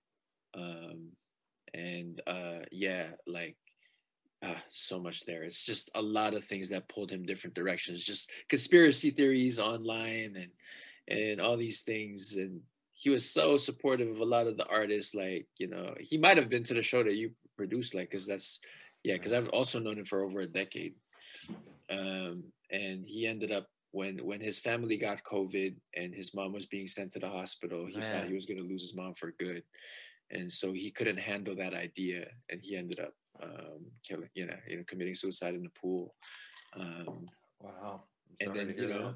mid mid August, you know, another situation where a, a 22, 22 year old good friend of mine, uh, who was an amazing organizer, activist, uh, really fought for the Laney community there in Oakland. Um, to you know fight against gentrification because they were trying to build a new A's stadium there, mm-hmm. which they didn't need to do. I mean, the A stadium is fine where it's at. It's just for more money, but it would it, it totally would have displaced thousands and thousands of people. They were able to win a campaign to prevent that. Um, oh. And he moved to the Philippines to uh, push for indigenous people's rights there, to provide health care, um, and try to build houses and, and all that. Um, and but they didn't have the medical resources and he passed away uh, last year uh, apparently it's not from covid but it was from a lack of resources he he was also hard of hearing um, mm. so that hmm. was also a tough like you know being out there in, in the countryside a, yeah that's a challenge on its own yeah being in a tropical country too where the the, the humidity might affect the you know your hearing aid um, and he was a South African and Filipino, and he was fighting for the liberation of both peoples. Uh, because the Philippines, you know, let's not be mistaken, the Philippines is still a colony um, of mm-hmm. not just the United States. Yeah, mainly the United States, um, but also under under under United States watch. No one else is talking to them. Yes.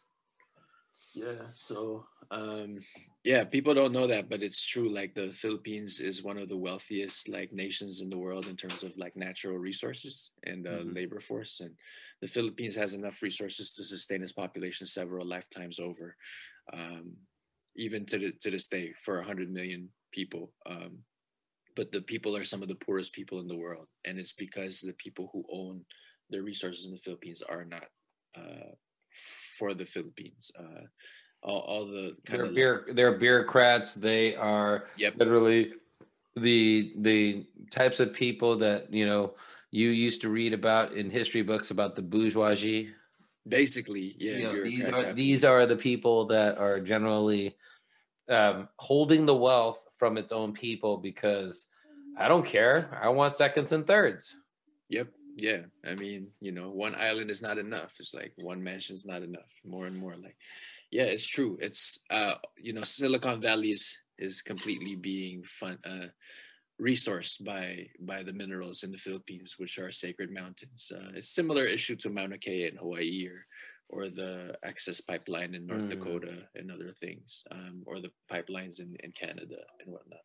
But um, yeah, anyway, how did I get there? Yeah, my homie. But, but about yeah, about the mental health and and you mm-hmm. know and you know he obviously he's you know left very you know a, a deep rem- a remnants in you because of the the work that he's done and yep. you know mental health is something that you know can deteriorate from you even for good work and you know it, it's really sad because i mean a lot of people yeah, during this period had had hard ways of coping um, even with uh, i remember having a conversation with a, a comedian uh, uh, kristi ono mm. um, and she does a um, she does it i think weekly or, or once once every two weeks or something like that she does a mental health uh mental health comedy hour mm. uh, show and and you know when we i remember when we talked uh, about you know mental health and how and this is like middle of the summer i guess when we we were talking so like it was kind of mental health was at like a high peak for a lot of people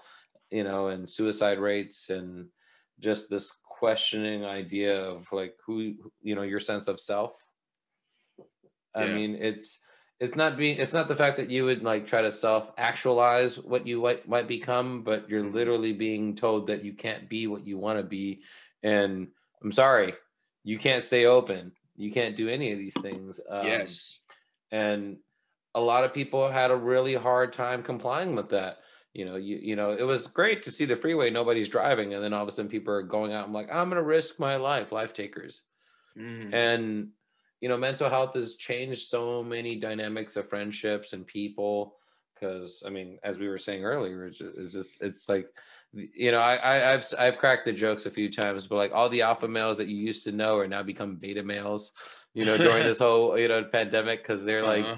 You know it's like it's funny how you you know you'll jump off a bridge and do these things but you're you're worried about catching the flu right I know, I know. I'm over. I'm overstating that sentence, but still, you know, it's it's just it's funny how everybody's exactly. done. Everybody's doing it differently. Yeah, and I get it. You and and you know, it's like it, it's it's interesting time in mental health uh, eh, for society and in mental health because a big chunk of mental health is about shame, mm-hmm. right? We don't talk about it. It's shameful. We don't. Um, yep. We don't. Um, we don't try to find ways to stop people from from uh, uh, doing things or being open about it and because that's shameful or we don't do you know anything because of shame it, and a lot of it is is just this this helpless feeling I, I believe sometimes and you know tell me if i'm wrong or, or feel free to add on but you know it's like it is being told your whole life that you have some type of control and all of a sudden you don't yep. and and you know all of a sudden you're looking at your partner mm. you know whether you know your your wife your husband your girlfriend your son or anybody you're looking at mm-hmm. you're you're turning to the corner you're looking at them and you're like i don't know what to do and i've yeah. always known what to do exactly yeah i'm with you i think you're also speaking to like i think just the this dystopian nature again of of one like our our ideals uh what we've been told we have access to uh that and in particular in america the the dream that that is supposed to exist. And um and the re- the dystopian reality that we are in a debt, national debt crisis huge debt crisis. Yeah like, 30 trillion buddy.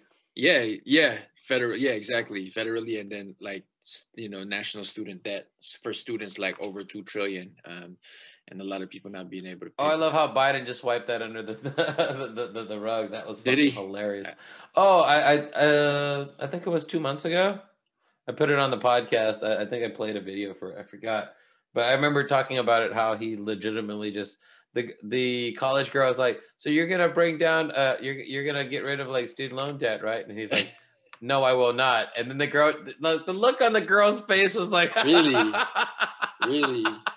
I'll find you the video. I'll send it to you though. But it was fucking hilarious. Oh please, like it, it, Biden literally just said, "I will not," and I'm like, "Whoa!" Everybody voted for you, thinking you were going to do these things. right. Well, well, I guess not. We're not talking about that anymore.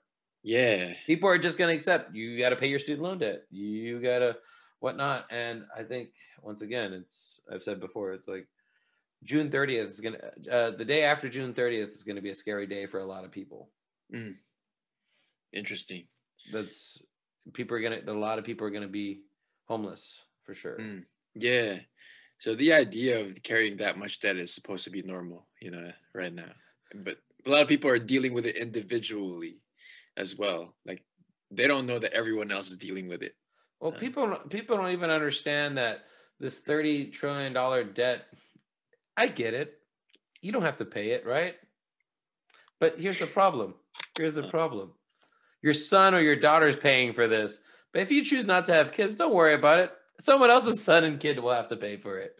But this debt you racked up onto them. And and you know, you being an educator yourself, you know exactly how how, how much sorrow that brings in your heart, you know, because it's like mm. you want to give, you know, you're like you're literally trying to teach the next generation like all right kids we're gonna give you all the tools you need to fix mm-hmm. my fuck up. I'm sorry i'm sorry what did i say again? Oh i'm sorry uh, uh, you know our mistakes. Exactly. Yeah.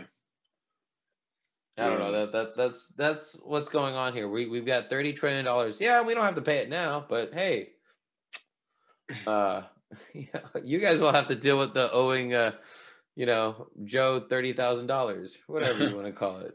Yeah. You know, the good thing is that there are receipts. They do exist. There is a way to look at it economically and see kind of where the exploitation roots from. It's a long mm-hmm. process, but it's there. Yeah. And it's totally exploitation and people don't people have just accepted it, which is why it continues on. But you know, there is surplus that that the, you know, the workers create um, that they don't take home.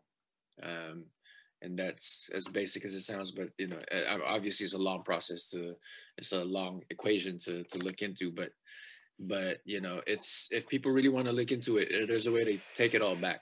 Um, and uh, that's kind of partially why we call the book Paper Trail of Freedom as well, um, mm-hmm. because mm-hmm. paper trail refers to receipts, it refers to decisions, and um, the stories of, of, of us, like our stories, our decisions that lead us to a particular path. And same with our society, the particular, you know, moments in history that, that lead us here, that, that are, is giving us a blueprint to, um, to change the pattern of where, where to go. It's not easy for sure, but, uh, all I could do is chip away at it and and just glad that I got a chance to. And if I die trying to do so, it's I'm glad I I tried you know it's because like you know on the topic of mental health either way i could either try to forget it and feel this anxiety of mm-hmm. things that i don't know or feel the the weight of the world and the anxiety and depression that comes with that but still kind of like feeling grounded that i'm mm-hmm. a, that i'm at least like um uh, trying I'm, I'm i'm on this side of history that that is pushing for the change. And as much I think like as basic as it sounds, easier said than done. I try not to worry about the future too hard. Not try try not to worry about the past too hard. Mm-hmm. I do make you know I think there's a difference between there are people who don't pay attention to these things at all, and I think and then there are people who pay too much attention where they're really feeling numb in the present and to me it's important to to pay attention to both to to you know because if we don't we really lose our our way. To pay attention to both but still be present. Mm-hmm. and i think paying too too much attention to the past um, can get you depressed. Paying too much attention to the future can get you anxious. And i think like we definitely just like need to look at both uh, because they give us value and like right now, the important thing right here is this podcast. You know what I mean? dinner. It's just okay. Having this conversation is helping, is grounding me to hear that you affirm, you know, these same things.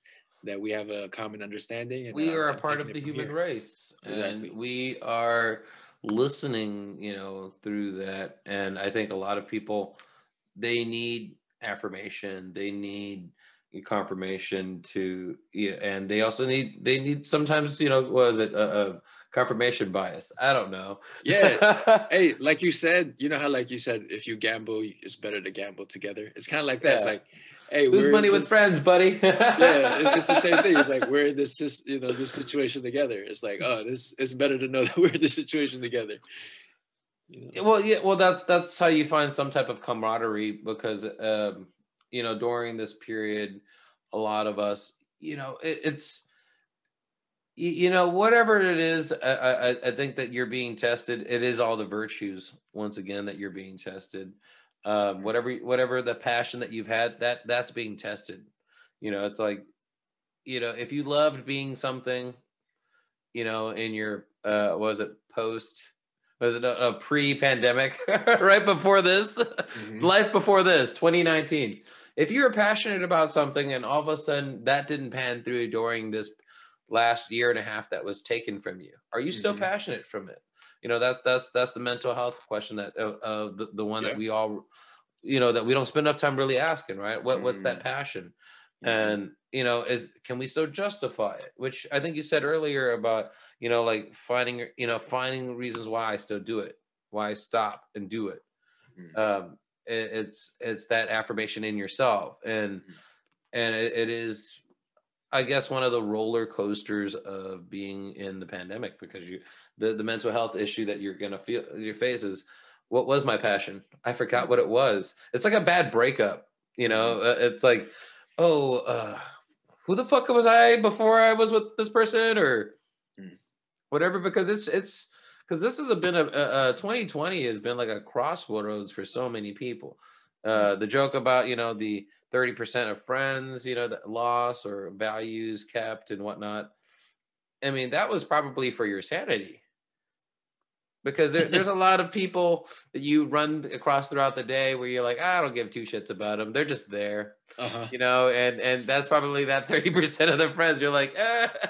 right I, I, I only see them and and you know that 30% is like, oh, those are the acquaintances that I run into every day. I don't really ask about how they're doing, but I see them and we kick it. We have a drink here and there, you know. It's mm-hmm. I'm not cultivating those. And then the ones that you regularly hang out with, I assume, some of them have either let you down somehow or they're just uh, doing things just a little differently and you don't agree with them. Right. Or you you know, or you work around it.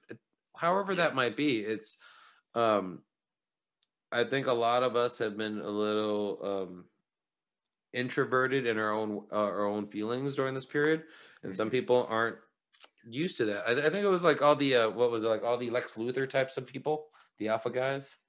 You know, all of a sudden you're home every day, your woman's around you. She's like, "What are you doing? What do you do? Stop looking over my shoulder." and I think that's what it is, and I, think that's where like we're getting divorced. Stop looking over my shoulder. Who are you talking to? Because you know there's those. It, it, it, was a joke. I think I me and Willie were talking about, but you know it's like it's about toilet paper.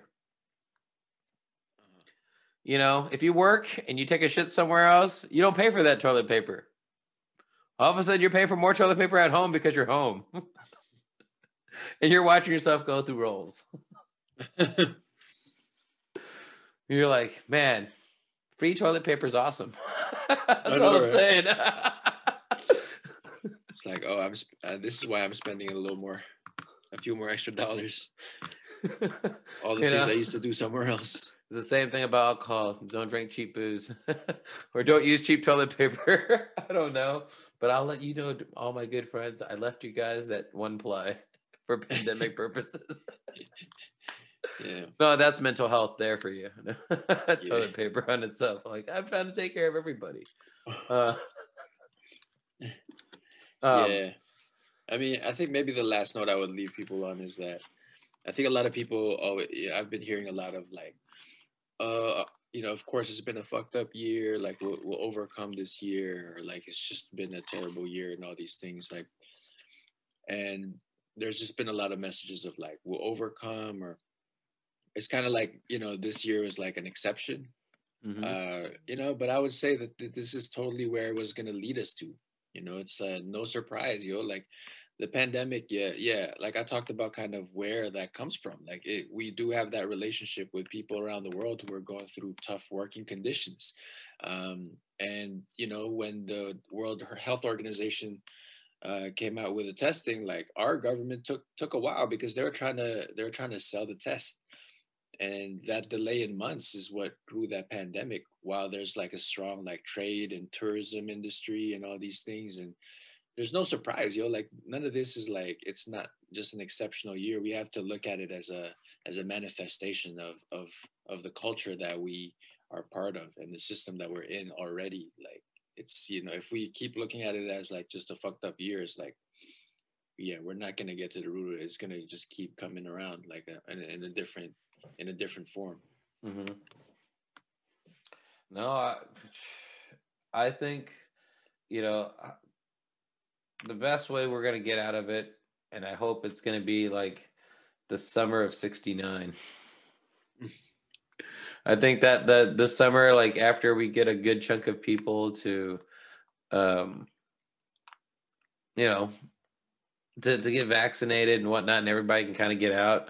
I think the summer of uh, of of 21 uh, 2021 or the summer of 2022 is going to be the the summer of love because dude mental health is hard for lots of people. I mean, I'm not. I'm gonna.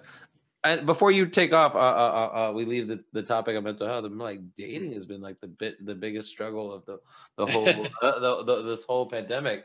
Uh-huh. I mean, some people had hopes or whatever, or like, you know, let's just say you had your subscription on eHarmony, and then all of a sudden you canceled it because it's like, well, at this point I see nobody. and then and then like the, the the weird fake virtue signaling or you know the uh, I got my vaccine card. uh, I'm just saying, you know, just yeah. saying. it was like, hey, have you been vaccinated? Uh, yeah, I have. Okay, cool. Let me let me see your card. You know, just before we start talking. Right. I mean that that's got to be weird too, because now you got to produce evidence if you haven't gotten one. I'm just, uh, I mean, that's a whole movie on its own. yeah. Have you been back? Uh, uh, like it could be, it could be. Have you? It could have been like vaccinated. That that's that's what the movie would be called. This comment, this comedy I'm writing right now, vaccinated. yeah. Like I, I, I mean, I, have I've heard. I don't know if you've heard. You know, mm-hmm. like the, the ones that don't want to get vaccinated, that they're somehow able to get the vaccination card. Like they could buy the vaccination card. Really? I've so so I've heard. Tricky, tricky, tricky. I don't know. I just want to know how much it costs. I just, just want to know. I know it's a paper card, but where are you gonna get it? Mm. like who you gotta talk to, and it's like who do you sneak up to because you gotta get it, and then they gotta give you a fake ass code because it, let's just say you want to travel and shit.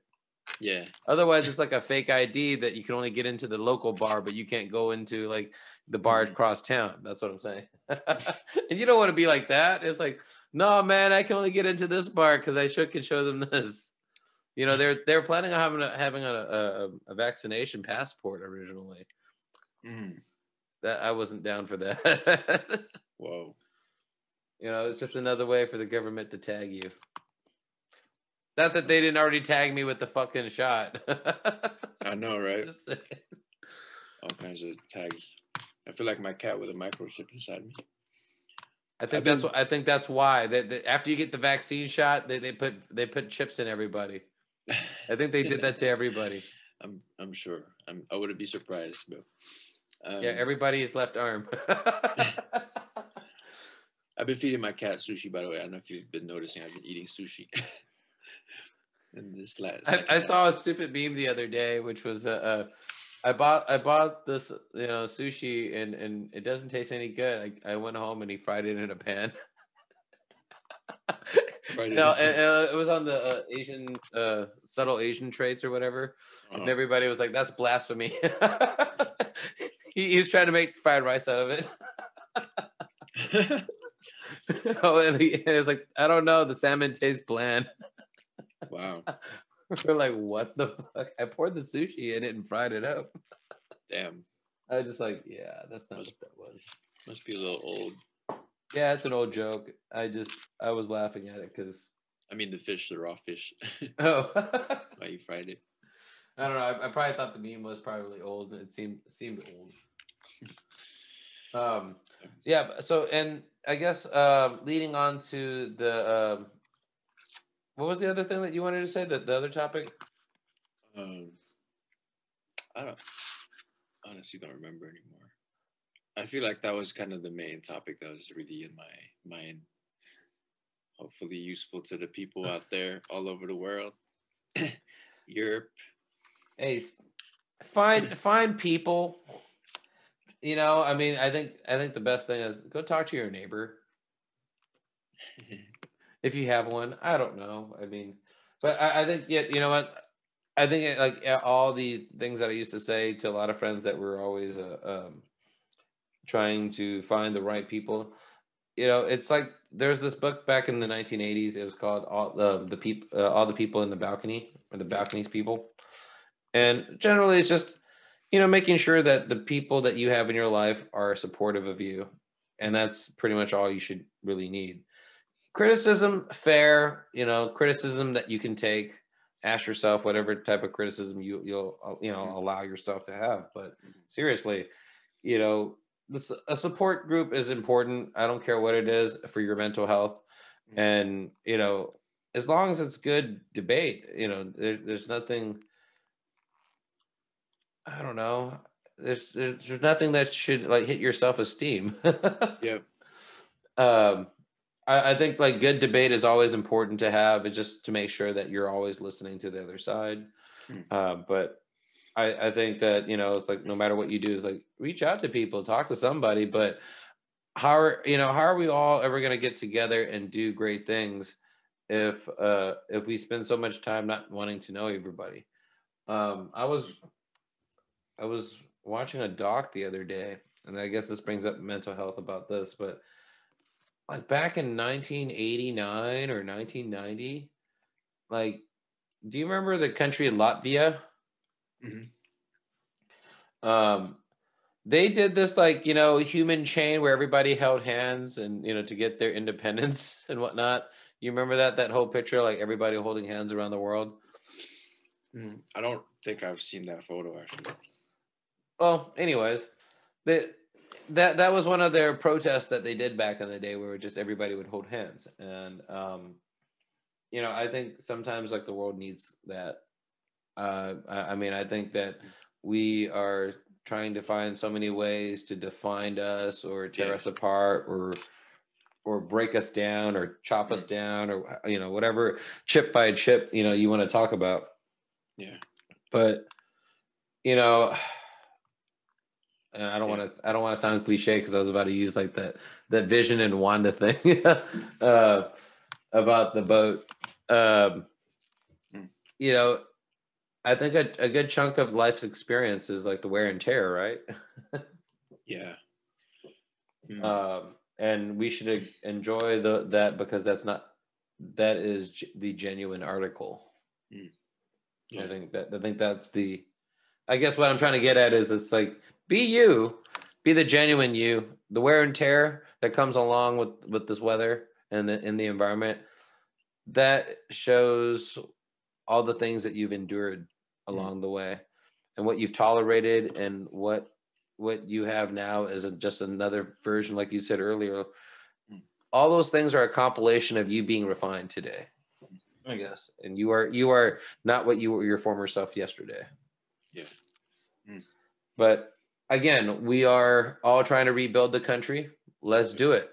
Let's get back out there, and we, we should do that. On that being said, uh, let's start off with the things that we like and uh, things that we dislike and things that we like. For sure. Um, I'll start off with one of the dislikes that I've had uh, this last couple of this last week or so. Um, I, I kind of mentioned it earlier. It was about Andrew Yang. Um, mm-hmm. I don't agree with him uh, on some things, but I think the fact that him being an Asian American and running at this point in New York City and and the, likelihood that he's going to win, I'm ecstatic for him. I'm ecstatic for what he's going to do, especially since there's been a bunch of random attacks in New York City. Um, that you know, with the Asian hate and whatnot, this might help also perpetuate him to do more for the community out there as well and for everybody else. Um, I think it's nice to see more Asian Americans. Even like one of the other guys I follow, his name is Evan Low. He's like one of the assemblymen for, in San Jose. Mm. Um, I follow these guys, and I want to see more people like us. I want to see that you know, like like Ronny Chieng says, I want to see more Asian people in politics. I want to see them do what they're set out to do and actually try to change something. And I think you know we have a lot to rebuild. Um, our economy Mm. has tanked. We've lost so many businesses. Brick and mortar has changed. I mean, we all made fucking. I hate to say it. Every everybody doesn't want to uh, to acknowledge it, but like we all made Jeff Bezos rich. We made that motherfucker rich, and he quit. And then now he's uh, he he quit his job and he's still running the show, but he hired somebody else to be the frontline guy to take the shit. And Mhm. my dislike about stuff like that is it's like, you know, I want to see more of us really trying to get out there and yeah, it's it's I believe in meritocracy and people have heard me say that on the show. I want I mm-hmm. believe in meritocracy, but I also believe that, you know, if you want to label it a color thing too, then I want to see more of us, but I want to see us do it through meritocracy. I want mm-hmm. everybody to know that we did it the right way. You know, we Mhm. took the high road and we didn't take a fast, quick shortcut. So my mm-hmm. dislike was about, you know, this way of of how a lot of people are hating on Andrew Yang, and it's fucking funny. His ratings are so fucking high that they won't, they still won't fucking give him the st- the, the poll numbers all the time. Mm. You know that like my my my biggest gr- uh, uh, thing that grinds my gears is credit where credit's due. Acknowledge the motherfucker for what he did. You might not like him, but acknowledge what he did. That's my that was that's what that my my the, the first thing that grinds my gear. Uh, I'll let you share yours. that's my Um, gripe. yo, I'm gonna be hella basic right now, yo, and I'm gonna say I dislike overpriced boxing programs.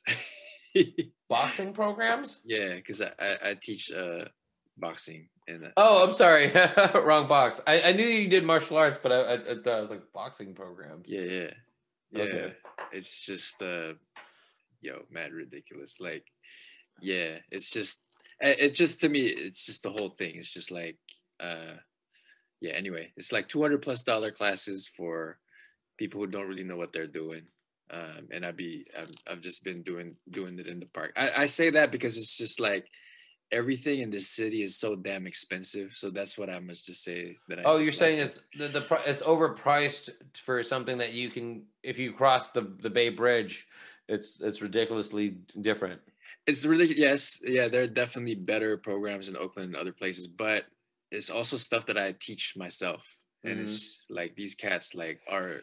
It's just like like you said, like all these like false credentials of, I you know, kind of relates to the the the vaccine ID thing. It's like all these different, just like institutions like upselling, yeah, and it's just. I guess I'm really referring to everything that people are upselling at this moment um, and I think I dislike just the BS of that, and I just appreciate the being able to see through it and uh, the opportunity to create um, new things um, that are way less expensive and uh, much more relevant. Um, because I love the sport, I love the craft. It ain't, yeah, it's not just you know for um for getting like don't know, Boxing's one of the greatest ranges that a lot of people don't understand. yeah, Um, absolutely. I, I've i've said to many friends, even with uh, the uh, other gurus that have been on here, like Gregory and, and Jay and and, and and Joseph Bautista, um, you know, it's like, dude, everybody has to have the fundamentals, and you know, knowing how to strike a person, a good hook is is Mm. probably one of the most interesting things that a lot of people don't take for granted. How important a a basic jab is huh. it, it is literally one of the biggest definitions of you knowing your space and time by you just throwing one jab. Yeah. I mean, my, my big love for martial arts too, but you know, it, it's you know, I love footwork and whatnot, but I'm but I'm not going to deny like in boxing range, it's one of the yeah, and I, I think like as, important. it- it's all about that in boxing because it's not you're not you don't necessarily kicking, but it's position, Yeah. power distribution and, and how you launch yourself off and propel yourself off from your feet and whatnot Yeah. and, and and to get to generate the most power from that distance. But I guess what I was saying uh, to to the, about your gripe, I completely agree because there's I think because you're also in San Francisco.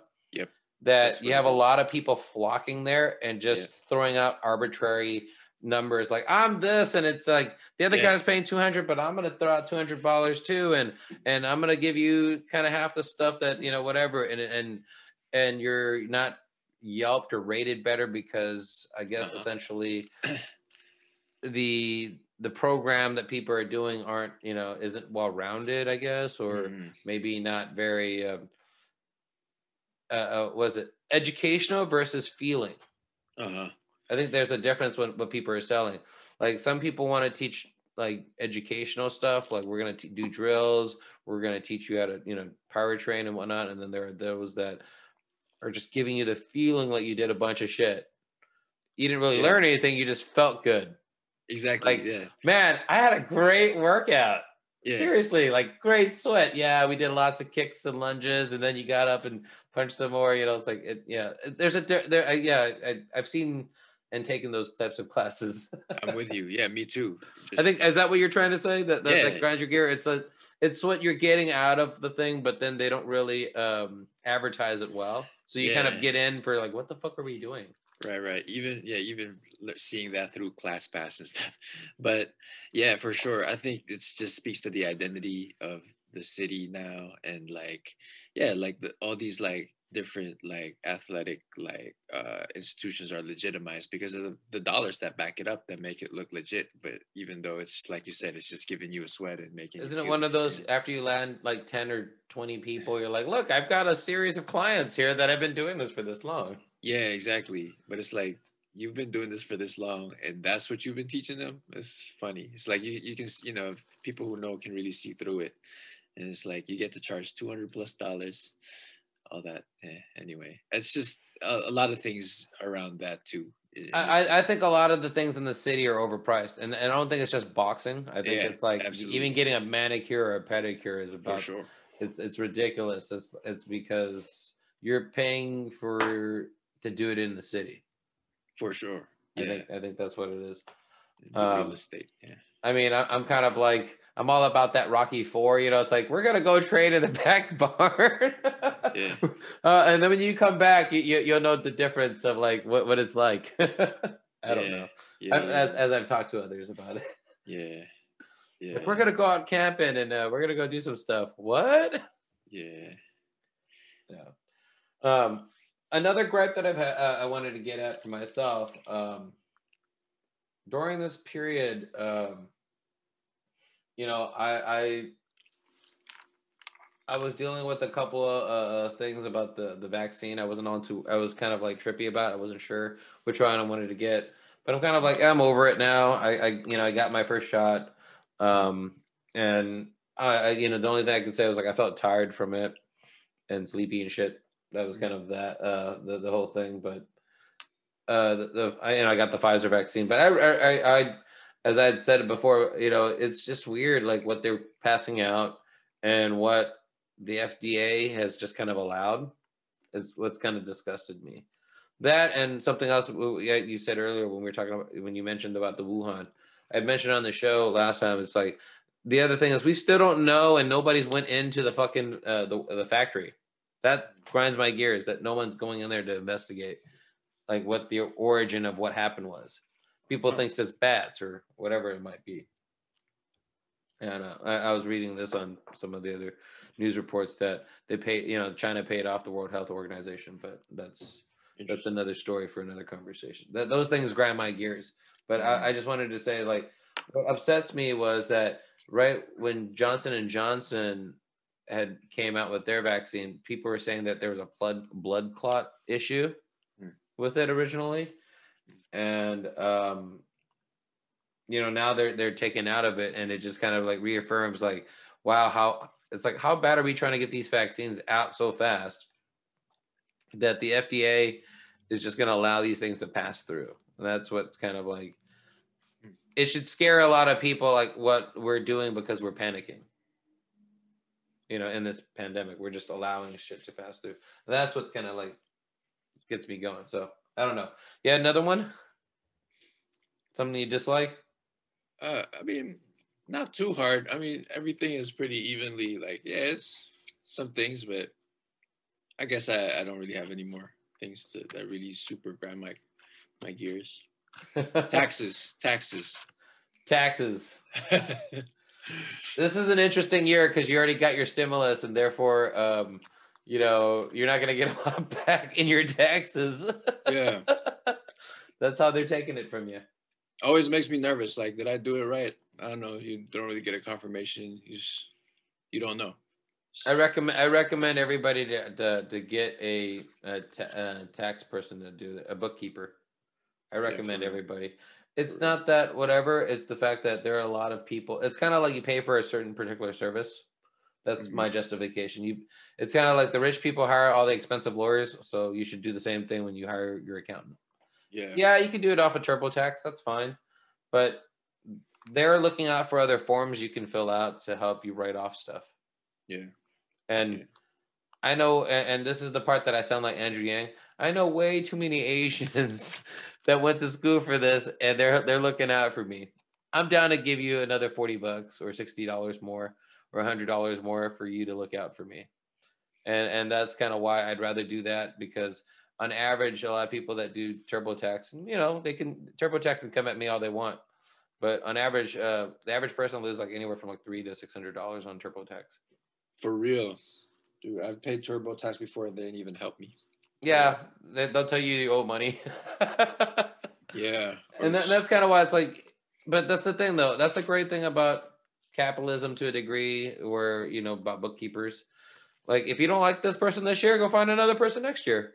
Whoever's willing to fight for you more, or whoever's it, it's really like a counselor with your money, but it's kind of like, I'm going to get you back this much money. Do you have anything else I can write off for you? What do you mean? Well, let me tell you about it.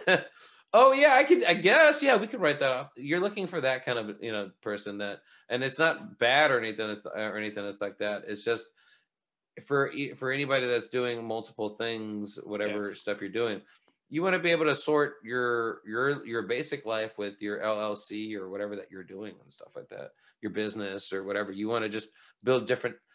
It's also from that Shawshank Redemption. You're trying to build an aberration. You're trying to build a a, a, a product, I guess. Your, your identity or whatever that might be. It's it's uh, it's the brand, right? You're building the brand, and, that, yeah. and that's what that and that's what that is. So, um, all right. Well, I'll start off with something that I like, um, sort of. uh, I love the win- uh, the winter, uh, the Falcon and Bucky show. Uh, if you're watching it on Disney, it's totally worth the watch. Um, All right. No, I'm not trying to do many. Spo- I don't know if you watched it, but the spoiler wise, hmm. um, not a big fan of a, a U.S. agent, but I am. Uh, it, it's just because he plays a very intricate role. Um, I was happy with the the visuals on that, and I just I'm I, I really enjoy Marvel taking their time to do these six episodes just to tell mm-hmm. a you know, it's, it's like doing a movie, but we're gonna do like six episodes and that's it. That that would do the whole thing. Oh. And with WandaVision and whatnot, I it, I look forward to how they're gonna do all the other stuff. Uh, pandemic has changed how we watch TV also a little bit, so I'm a little ecstatic about that. Uh, Joseph was on the show and we talked about Godzilla and, and I didn't get to see it, so I finally saw it. Uh-huh. Um, I'm slightly a little disappointed by it, and then I'm kind of like, you know, even though Godzilla won and stuff like that, he was taking a lot of beating in the fucking movie. He was just getting beat the fuck up, and I was yeah. all like, yeah. And then Kong stole the show, which was great. But you know, I think I, I, agree with everybody, and even before I saw it on the last show, um, I fucking hate the humans. they should just do a fucking movie without the fucking humans.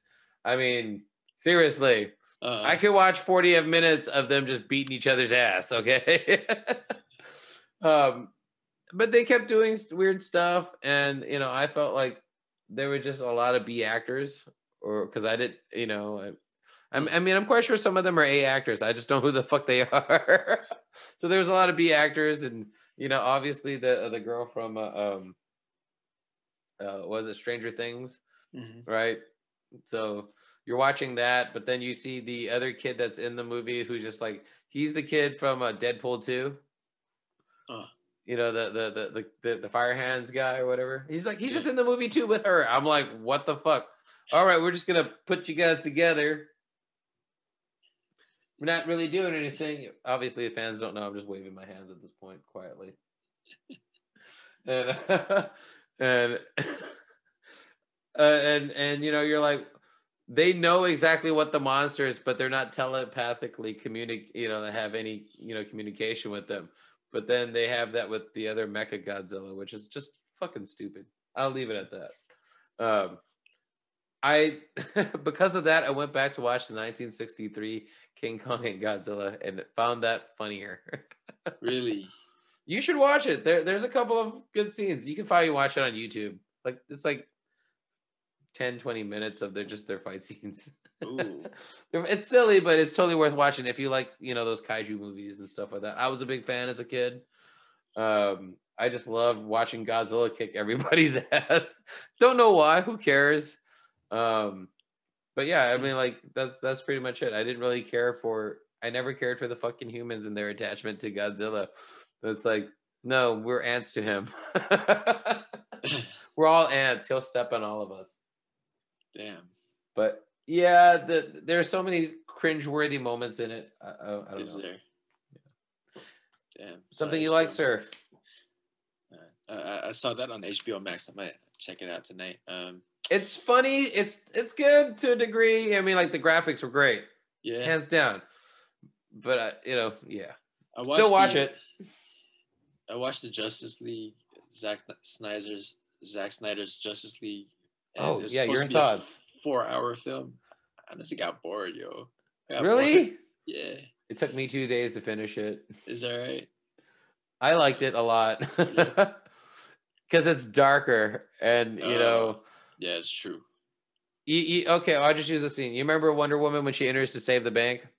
Uh huh. Yeah, You, yeah, yeah. you saw everybody's bodies splatter on the wall. Yeah, yeah.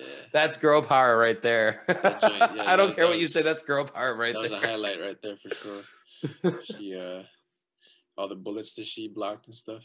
I'm not talking about the bullets that she blocked. I'm talking about the people that she hit and then they hit the wall and then splat. Uh huh. Like I'm just reminding you, like that's how fucking strong she is. Okay, Yeah. She's the second. Uh, she's actually the third strongest person because after Superman, I, I would say Martian Manhunter. Ah. Except he's only he's only weak to like matches. Yeah. Okay, something I like. I'm gonna say, yeah, I really enjoyed Warrior. I'm excited about Mortal Kombat. It's coming out. And same actor who played like Li Yong in Warrior is gonna be Sub Zero in Mortal Kombat. So looking forward to that. But I would say Warrior. you saw the trailer already for that? Yeah. Yeah. One too many times. Yeah, yeah, yeah. I was like, I, I, I'm gonna say the trailer, man. When he fucking cut him and then like he froze his blood, I was like, nice, Yeah. nice. It's like, oh, he's gonna cut you twice with your own blood. Yeah. Uh, Mortal Kombat's hands down the best video fighting video game. I like. I I think it's I think that they're gonna do this movie's gonna do great because it's been 20 something years in the making. And you know, for as long as I've been a kid that played the games, I was like, yeah, come on, do it right. We we have the technology now. Give me 4K CGI. yeah. Give me the best. I want to be I want to be like drunk and high off my ass or some shit like that. Just Yeah. watch it as stupid as I can. Yeah. I also like having these on live stream, by the way. Oh, when you watch the movies? Yeah, just you know that it's available on HBO Max or something. Oh, I'll, I'll, have to join in next time, and we'll, we'll, find, we'll find we'll find a showing or something. Yeah, yeah. Um, but yeah, Digging Warrior. That that was a hell of a show. I just finished last night. Uh, I don't know. I think this story was pretty. Are you ready for just- another season? Yeah, yeah, yeah. We'll see. You know how how many seasons they can make it good for, because you know a lot of these other shows be falling apart after five seasons. But uh, that was pretty. That was pretty fun. I, I think the uh, yeah, there are some scenes there where it's just like you just feel upset, and you just kind of like I think just seeing people go through hurdle like challenge after challenge or fight after fight mm-hmm. is kind of like oh it makes me feel better about my fights. Like I'm not even physically fighting, but I'm like but that makes me feel better. It's just like you kind of just feel good about graduating from this contradiction and moving on to the next one, you know, instead of the feeling of like, you know, you're you're you know, there's gonna be a break somewhere. It's like, oh, it doesn't. There doesn't have to be a break. It just feels good. Um, yeah. Um, you want to tell about the uh, tell us about the last song and uh, then take us home? Yeah, for sure. Oh, by the way, another movie that I dig though is oh. Judas and the Black Messiah. I'm gonna just throw that out there. I've, oh, I haven't seen that one. Uh, I'll, I'll check that one so out. So good, probably the best film of the year. Yo, that's amazing. Definitely will. Yeah. Um. Anyway, um, this last song, "People," uh, it's actually about the inner city. Uh, it, it definitely reflects a lot of San Francisco mm-hmm. uh, today, um, and it actually is also related to the uh, anti-Asian violence that's going on. Uh, uh relates to kind of like this feeling of everyone seeing each other as like basically enemies who are taking these, you know, these things away from each other. Um, but we're not exactly really we're not looking at the we're not looking the the right direction um, and it just speaks to how we we should look at the bigger picture and see how we all have opportunities to unite. Um, and there is totally enough for everyone, and we just gotta know where to get it back from. Um, so yeah, people.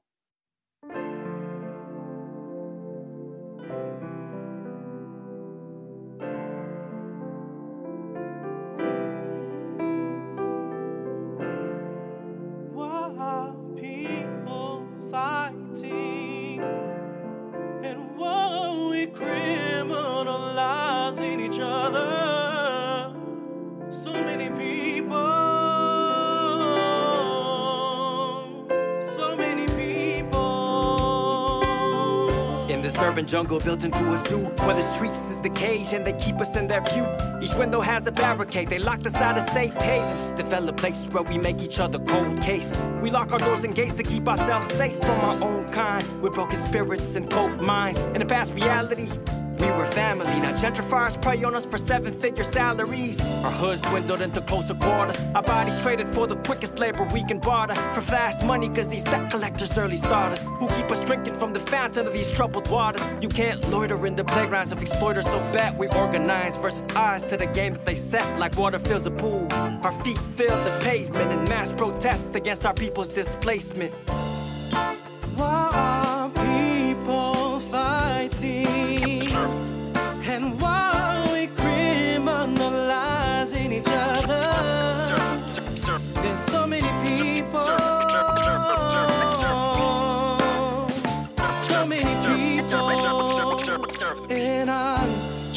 To understand the shootings and killings and all that swindling. I put my left fist in the air for all demands.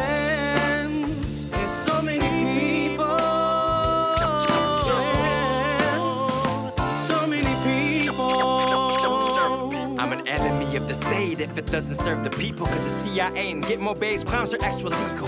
While the private profit over people is lethal. Legalized looting, forced evictions and the evils. The code of access, cool the prison pipeline. I couldn't tell all the crimes apart sometimes.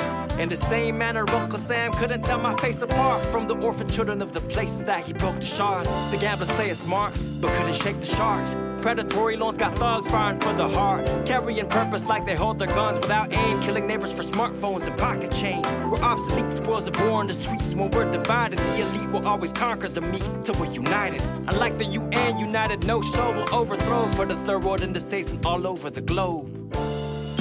Why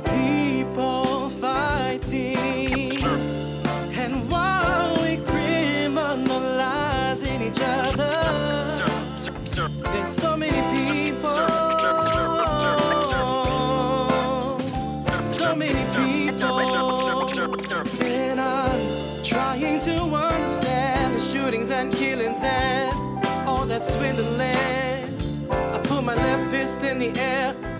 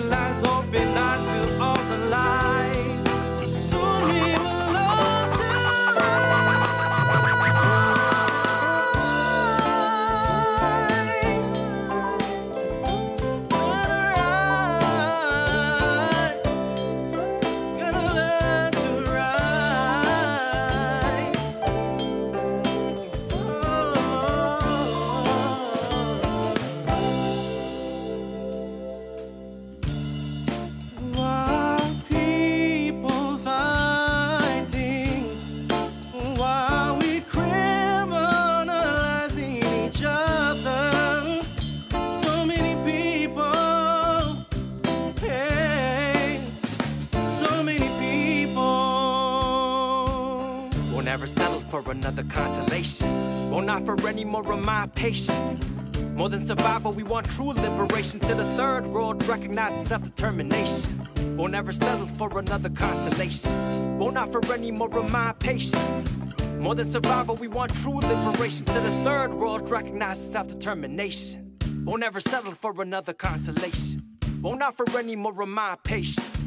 More than survival, we want true liberation. To the third world, recognize self determination. Won't ever settle for another consolation. Won't offer any more of my patience.